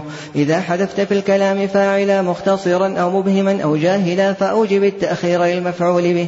والرفع حيث ناب عنه فانتبه. وأول الفعل الضمن وكسر ما قبيل آخر المضي حتما وما قبيل آخر المضارع يجب فتحه بلا منازع. وظاهرا ومضمرا أيضا ثبت ثبت كأكرمت هند وهند ضربت. باب المبتدأ والخبر. المبتدأ اسم من عوامل سلم لفظية وهو برفع قد وسم وظاهرا يأتي ويأتي مضمرا كالقول يستقبح وهو مفترى. والخبر الاسم الذي قد أسند إليه والرفع التزمه أبدا ومفردا يأتي وغير مفرد فأول النحو سعيد مهتدي. والثاني قل أربعة مجرور نحو العقوبة لمن يجور. والظرف نحو الخير عند أهلنا والفعل مع فاعله كقولنا. زيد أتى والمبتدأ مع الخبر كقولهم زيد أبوه ذو بطر. باب النواسخ باب كان وأخواتها. ورفعك الاسم ونصبك الخبر بهذه الأفعال حكم معتبر. كان وأمس ظل بات أصبح أضحى وصار ليس مع ما برحا. ما زال من فك وما فتئ ما دام وما منها تصرف احكما. له بما لهاك كان قائما زيد وكن برا وأصبح صائما. باب إن وأخواتها.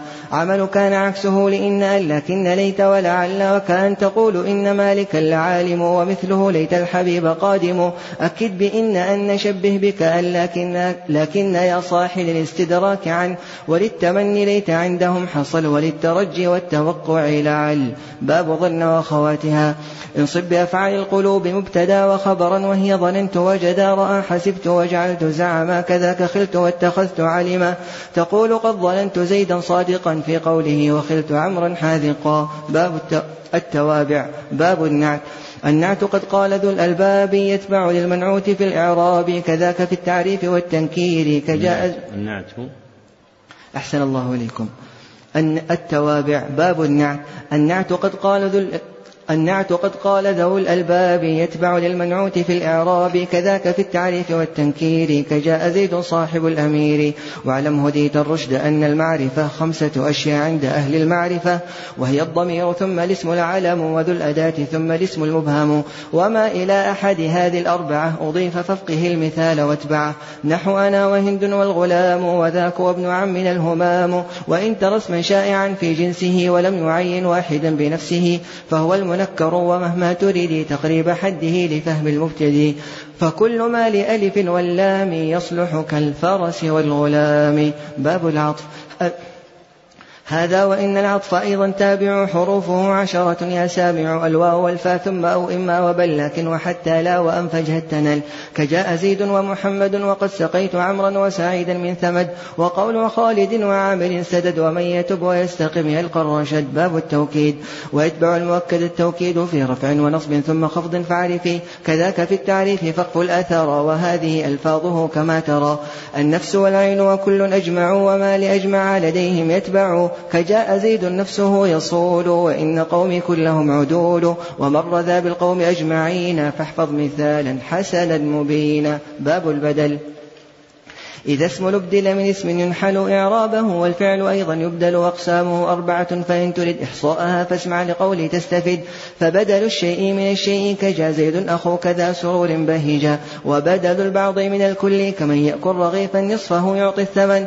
وبدل الاشتمال نحو راقني محمد جماله فشاقني. وبدل الغلط نحو قد ركب زيد حمارا فرسا يبغي اللعب. باب منصوبات الأسماء باب المفعول به. مهما ترى اسما وقع الفعل به فذاك مفعول فقل بنصبه. كمثل زرت العالم الأديب وقد ركبت الفرس النجيب. وظاهرا يأتي ويأتي مضمرا فأول مثاله ما ذكر.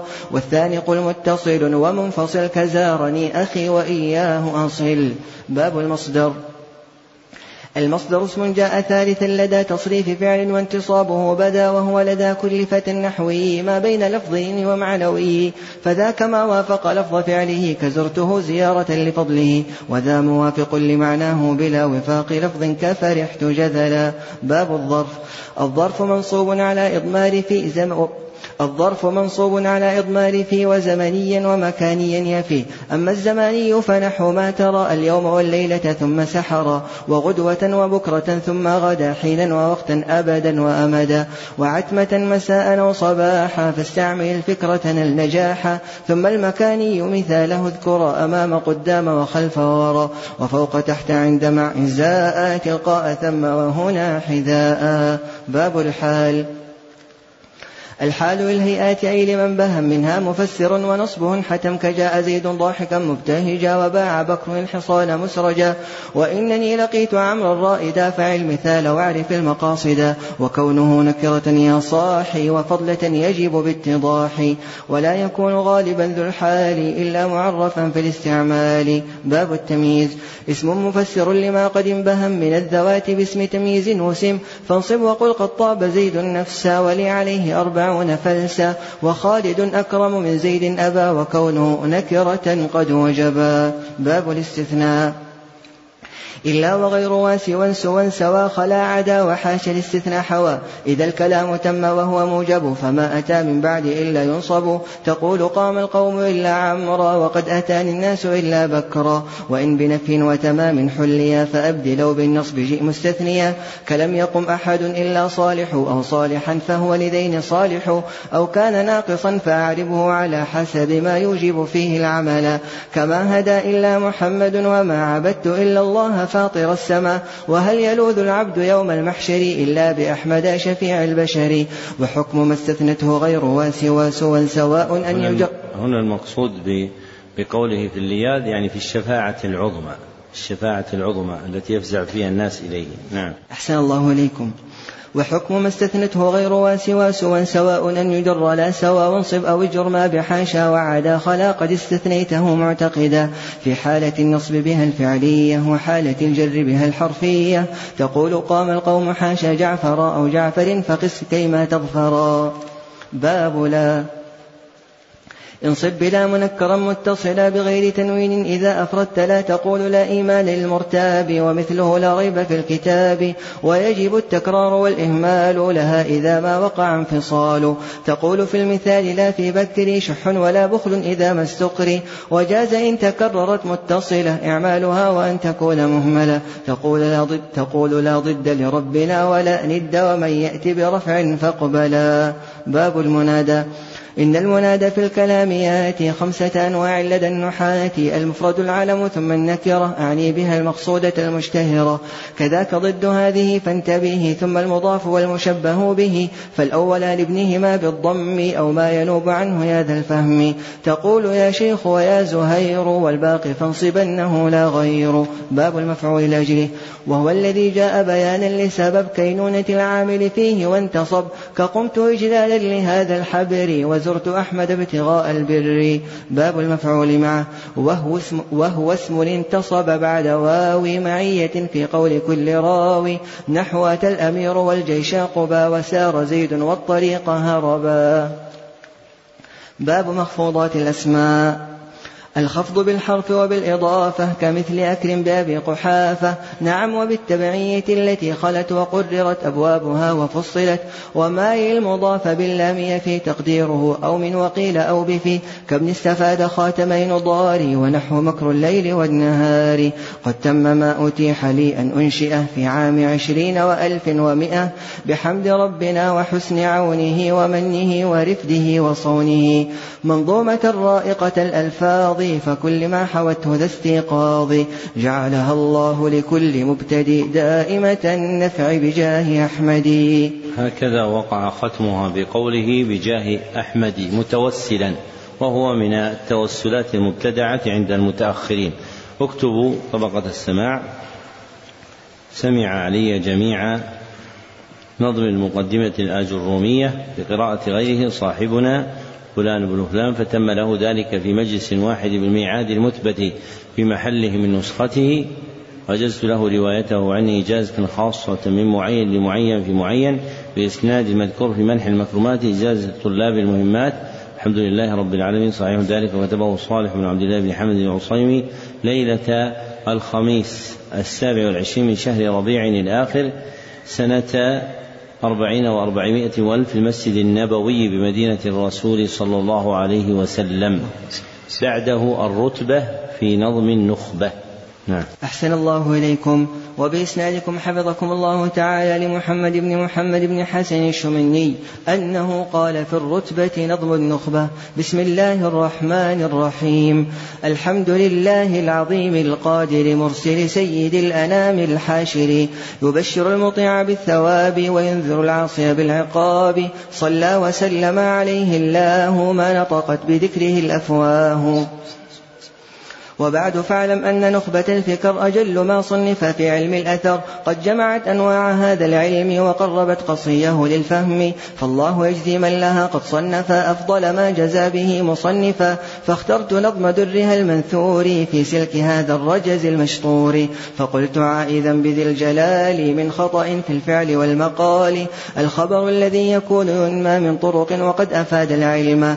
ذاك الذي بالمتواتر يعرف وشرطه عند أولي العلم أولي يختلف أن يبلغ الجمع الذي قد نقل حدا يحيل العرف أن يفتعله وأن يرى مستندا في النقل للحس لا إلى الدليل العقلي فإن يكن ثم طباق يشترط فيها استواء الطرفين والوسط والعلم حاصل به ضرورة وما له من عدة محصورة وما يكون قد رواه شخص فهو الذي باسم الغريب خص ثم الغرابة إذا تكون في أصل إسناد لنا تبين فهو بفرد مطلق قد شهر وإن تكن في غير أصله ترى فهو المقول فيه فرد نسبي نحو تفردا بهذا الشعب وما يكون قد رواه اثنان فهو العزيز عند أهل الشان. وما له من الرواة أكثر من راويين فهو المشتهر. وما عدا الأول في الإيراد فإنه من خبر الآحاد. وهو يفيض الظن عند الجلة وقد يفيد العلم مع قرينة وهو إلى المردود والمقبول منقسم عند أولي المنقول ويعرف المقبول من سواه بالبحث عن حال الذي رواه فخبر الآحاد حيث كان الوصل في إسناده استبان بنقل عدل ضبطه قد كملا ولم يكن عندهم معللا ولا يرى الشذوذ من صفاته فهو الصحيح عندهم لذاته وهو ذو تفاوت في الصحة بقدر ما يناله من قوته لذاك ما روى البخاري قدما ثم الذي له القشير قد نما ثم ما كان على على شرطهما ثم على شرط البخاري علما ثم على شرط القشير مسلم ثم على شرط فتى غيرهم وجاء حسنه على مراتب بكلها يحتج في المطالب. وما يكون قد أتى من طرق فإنه إلى الصحيح يرتقي. وإن تجد قولا لهم يلوح هذا حديث حسن صحيح. فإن يكن فردا فللتردد في ذلك الناقل ذي التفرد. وإن يكن ليس بفرد ثقفا فباعتبار سندين وصفا ويقبل المزيد, ويقبل المزيد ممن يوثق إن لم يناف ما رواه الأوثق. وإن يكن خالف عدل منه بالحفظ والإتقان أولى منه فما روى الأولى هو المحفوظ والغير شاذ عندهم ملفوظ. وإن يخالف الضعيف الأرجح فسم بالمعروف ما قد رجح وذلك المرجوح وذلك المرجوح فهو المنكر وليس يحتج بما يستنكر. وإن وجدت راويا في الكتب موافقا للفرد أعني النسب فهو الذي يعرف بالمتابعة وهي لتقوية ذاك نافعة. وإن تجد متنا بمعناه ورد فسمه الشاهد إذ له عضد. والاعتبار سبر طرق الخبر لتابع أو شاهد معتبر. ثم ما يقبل حيث يسلم من المعارض فذاك المحكم. فإن يكن عارضه مماثله والجمع ممكن لمن يحاوله. فسمه مختلف الأخبار وإن تعذر على الأحبار. الجمع لكن علم التاريخ فالمتقدم هو المنسوخ ومن إلى الترجيح إن يكن جهل وعند فقد الكل للوقف انتقل. ثم تما رد من الآحاد إما لسقط أو لطعن باد. فالسقط في إسناد متن إن يقف من أول فبالمعلق يعرف وإن بأثر تابع تراه والمتن ما يرفعه سواه. فذلك الذي يسمى مرسلا وإن تجده بين طرفيه جلا. بواحد فسمه منقطعا أو كان باثنين ففوق وقع مع التوالي فادعه بالمعضل ثم السقوط منهما قد ينجلي. يدركه مريد الاطلاع بعدم اللقاء والسماع من أجل ذا احتيج إلى التاريخ فمنه تبدو صفة الشيوخ.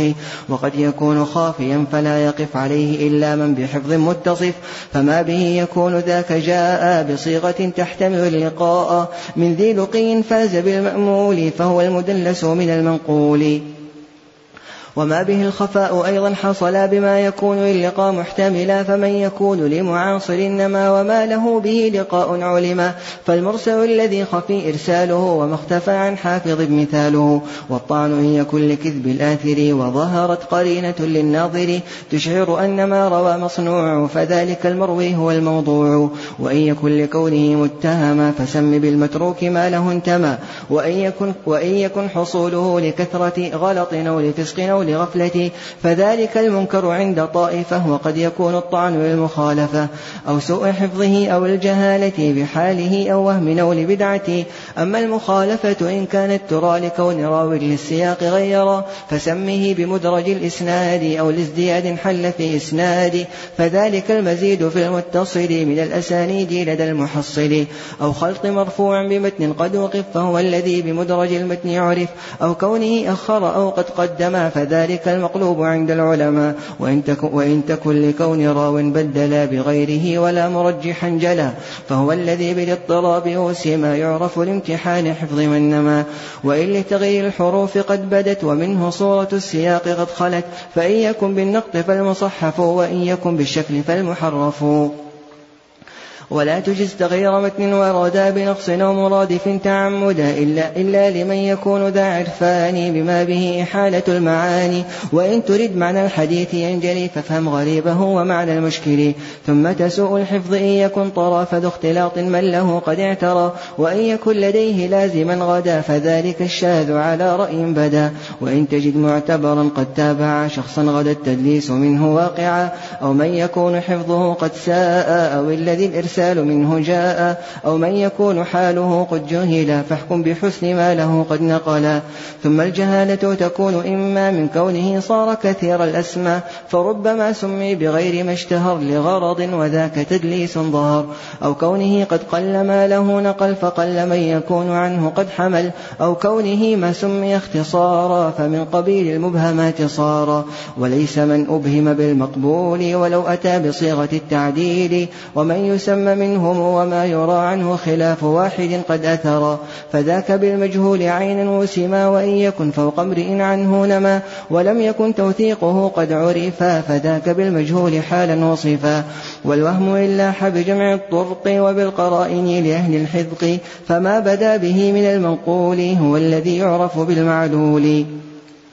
وكل من يكفر بابتداع رد حديثه بلا نزاع أو لا ولكن فسقه به حصل وما دعا الناس لما له انتحل فليس من حديثه يرد إلا الذي لرأيه يشد. وما من القول عن النبي نقل والفعل والتقرير الذي فعل بالسند الموصول في الرواية إلى النبي تصريحا أو كناية.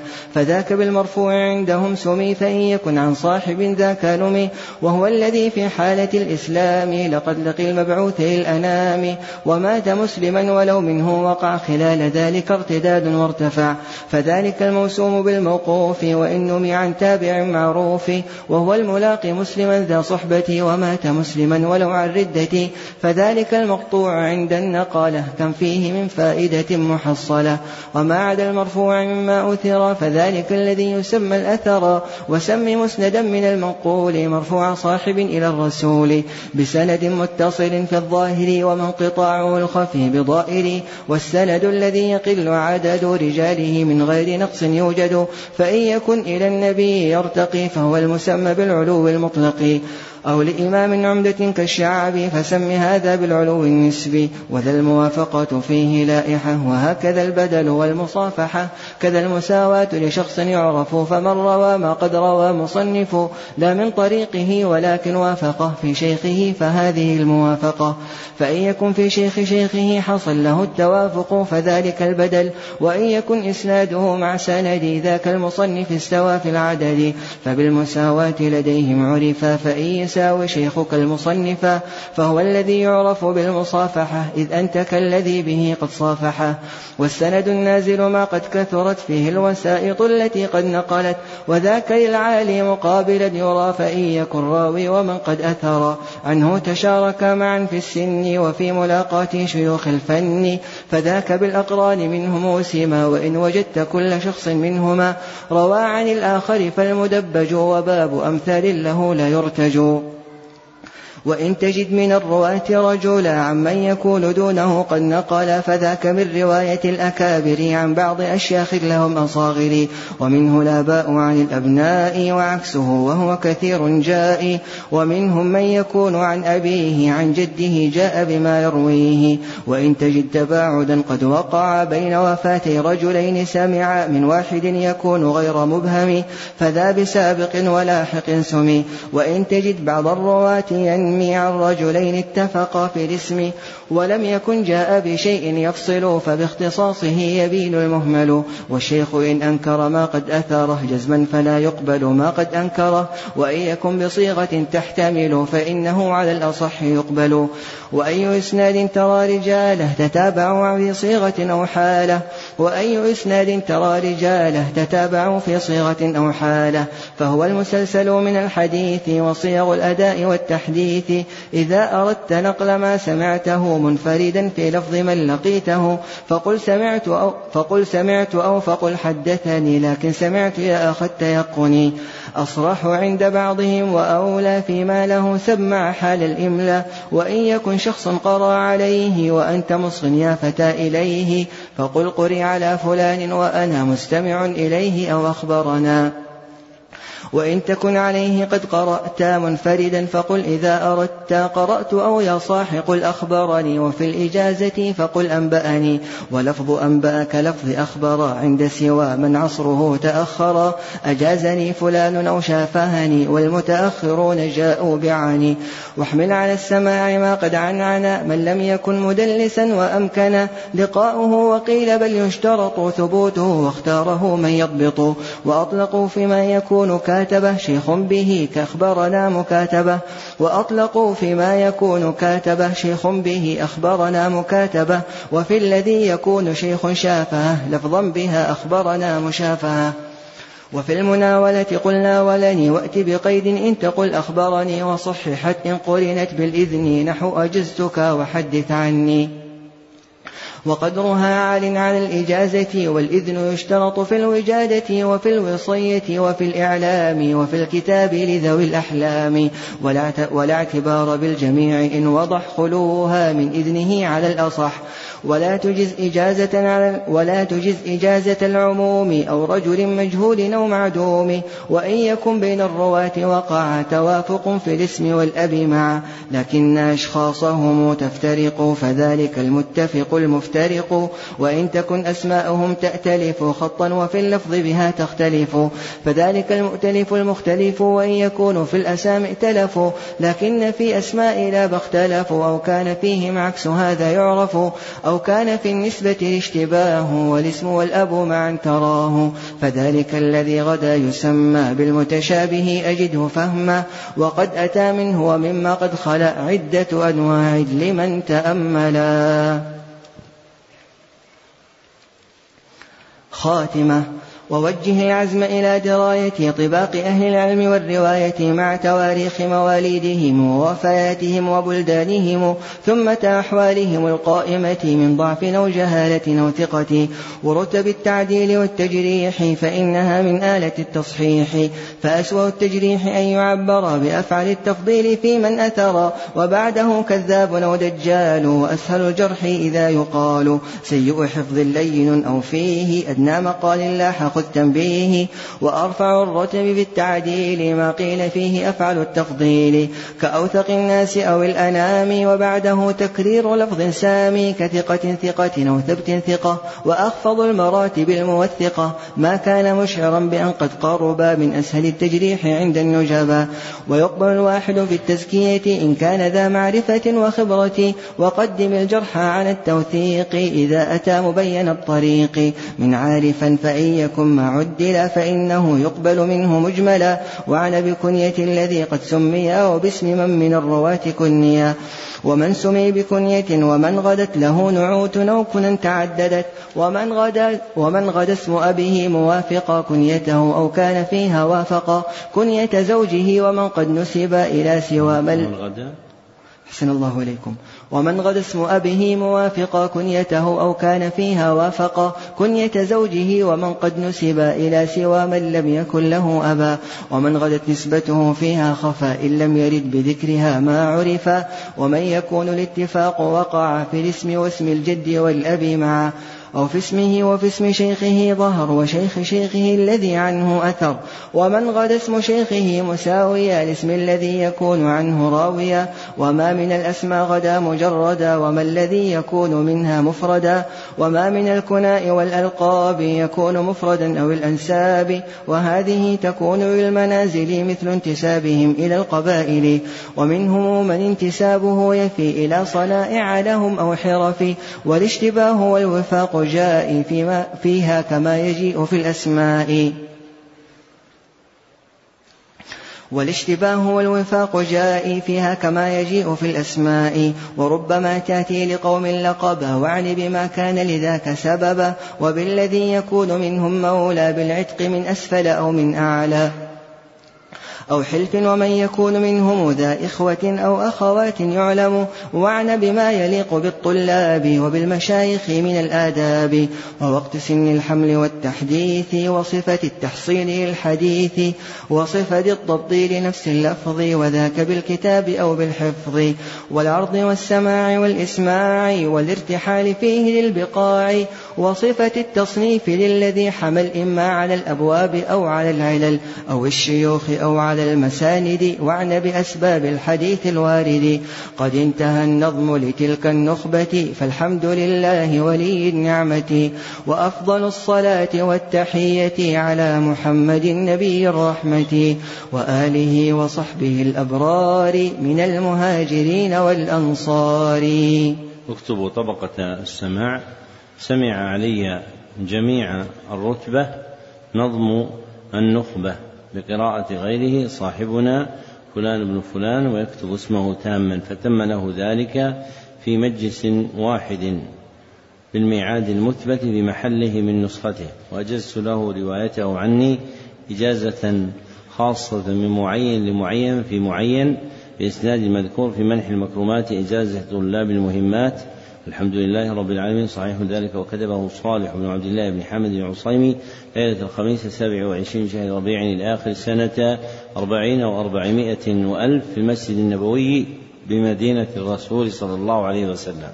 بعده منح الفعال نقرأ منها شيئا يسيرا. نعم.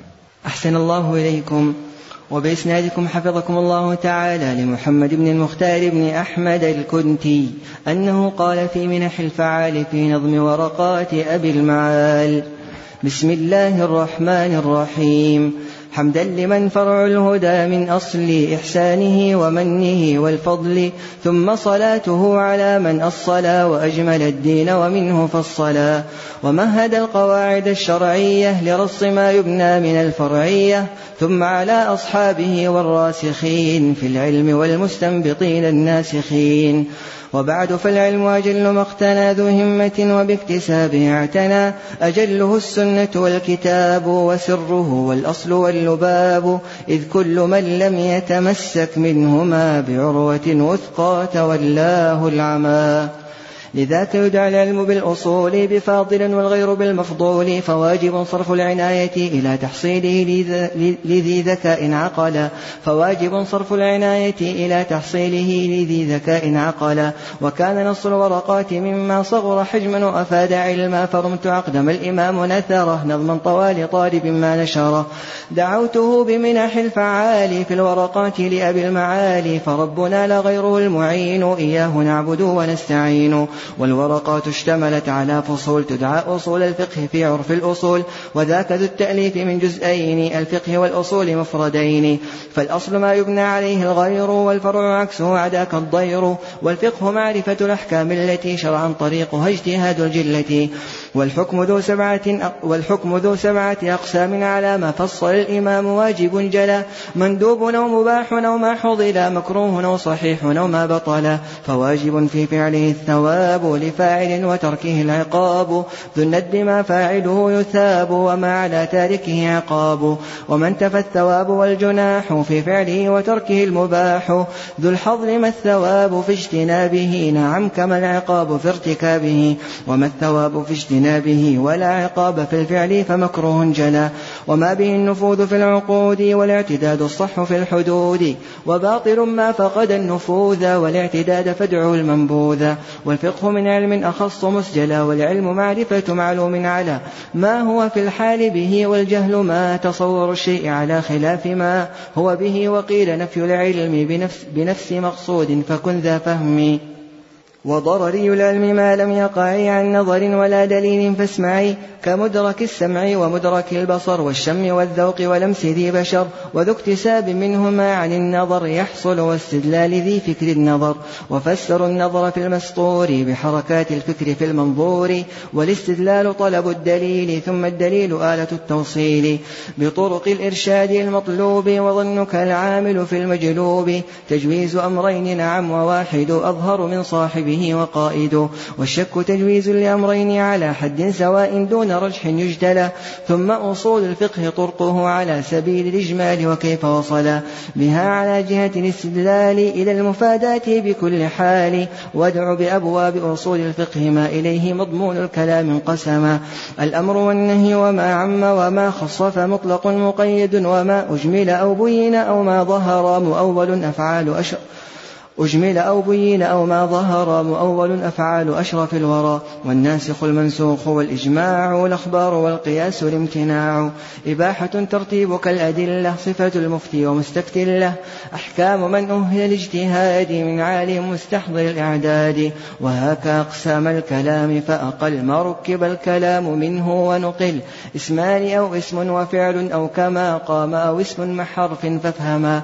واقسمه للأمر ونهي والخبر ثم ثم إلى عرض تمن حلف بر واقسمه من وجه سوى ذين إلى حقيقة ثم مجاز فعقلا فما على موضوعه قد بقي حقيقة وقيل ما قد ألفيا مستعمل فيما عليه اصطلح في عرف ذي تخاطب وصلحا وما تجوز به عما وضع له تخاطبا مجاز متسع. ولغوية كما شرعية حقيقة تكون أو عرفية. ثم المجاز يأتي بالزيادة والنقص والنقل والاستعارة فبالزيادة المجاز مثلا بقوله ليس كمثله على في النقص نحو واسأل القرية عن سل أهلها بالحذف قد تجوزا. والنقل في المجاز كالغائط في فضلة الإنسان فحقق واصطفي وباستعارة كما جدار يريد أن ينقض فاستعار. لفظ الإرادة لمن لا يشعر لشبه الإشراف بمن يستشعر باب الأمر. والأمر الاستدعاء بالقول إلى فعل لمن دون وجوبا نقل صيغته فعل ومتى ما أطلقت عن قرين ذي المراد جردت فاحمل على الوجوب إلا ما على إرادة الندب دليلها اعتلى أو الإباحة فتحمل عليه نحو اصطياد بعد حل مقتفيه ومطلق الأمر كقم لا يقتضي بوضعه التكرار في القول الرضي إلا إذا دل دليل وكذا لا يقتضي الفور فخذ ما أخذ والأمر بالإيجاد الفعل يعد أمرا به وبمتمم فقد فالأمر بالصلاة بالطهارة أمر لشرطيتها المختارة وفعل ذا المأمور جزما مخرج عن عهدة الأمر وعما يخرج. باب بيان ما الخطاب يشمله خطاب تكليف وما لا يشمله وفي الذي يدخل في الأمر وما ليس له به دخول انتمى يدخل في خطابه جل على المؤمنون البالغون العقلاء فخرج الصبي والمجنون عن خطابه والساهي في حال والكافرون بالفروع خوطبوا كما بشرطها دعوا وطولبوا. والأمر بالشيء عن الضد زجر والنهي عن شيء بضده أمر. والنهي الاستدعاء للترك على وجه الوجوب وبقول ذي اعتلاء وهو على فساد ما عنه نهي شرعا يدل فاعتبره وفقه. وصيغة الأمر لإذن تريد تهديدا أو تسوية وأورد. تكوينا امتنانا أو تسخيرا إكراما أو إرشادا أو تحقيرا. باب العام. ما عم شيئين فصاعدا ولا حصر فعام ذو اشتقاق نقلا. منك عممت بالعطاء ذا والفتى والناس أجمعين فاقف المثبتا ألفاظه أربعة فاسم ورد مفرده معرف بأل فقد واسم لجمع عرفا باللام واسم بني, واسم بني كمن في الاستفهام. والشرط والموصول ثم ما لما فقده وأي, وأي في كليهما. والشرط والموصول ثم ما لما والشرط والموصول ثم ما لما فقده وأي في كليهما فأين عمت في المكان ومتى في زمن وفي الجزاء ما أتى؟ كذا في الاستفهام والنفي الخبر ولا التي في النكرات تعتبر ثم العموم من صفات النطق لا سواه من فعل وحكم ما تلا. باب في التخصيص لذي الخصوص ما لذي العموم قابل في تناول الرسوم. ورسم ورسم التخصيص بالتمييز لبعض جملة على التجويز وهو إلى متصل ومنفصل منقسم عندهم فمتصل.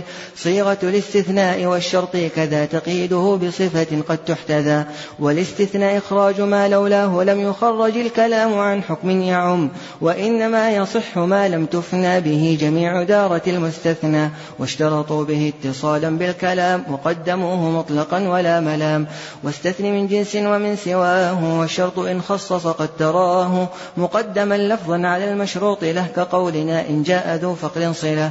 واحمل على مقيد الصفة ما أطلق كالإيمان قيد علم في معتق كفارة وأطلق في نحو آية الظهار مطلقا فيحمل المطلق في هذا على مقيد كما يجوز مسجلا. تخصيصنا الكتاب بالكتاب أو تخصيصه بسنة كما رووا. تخصيصها به كسنة تخص بها والإجماع كتابا قد يخص والنطق بالقياس بالنطق يريد قول الجليل ورسوله المجيد. وخصص المنطوق بالمفهوم ما وافق أو خالف عند العلماء. باب المجمل والمبين. المجمل المحتاج للبيان وهو الإخراج لشيء داني من حيز الإشكال للتجلي والنص قل مبين مجلي والنص قيل فيه ما لا يحتمل أزيد من معنى كزيد قد دخل وقيل ما تأويله تنزيله ومن منصة العروس أصله والظاهر الذي لأمرين احتمل وواحد أظهر من ثان حمل وحيثما في أرجح يستعمل فظاهر وبالدليل أول. وهذا آخر هذا المجلس الحمد لله رب العالمين وصلى الله وسلم على عبد رسول محمد وآله وصحبه أجمعين.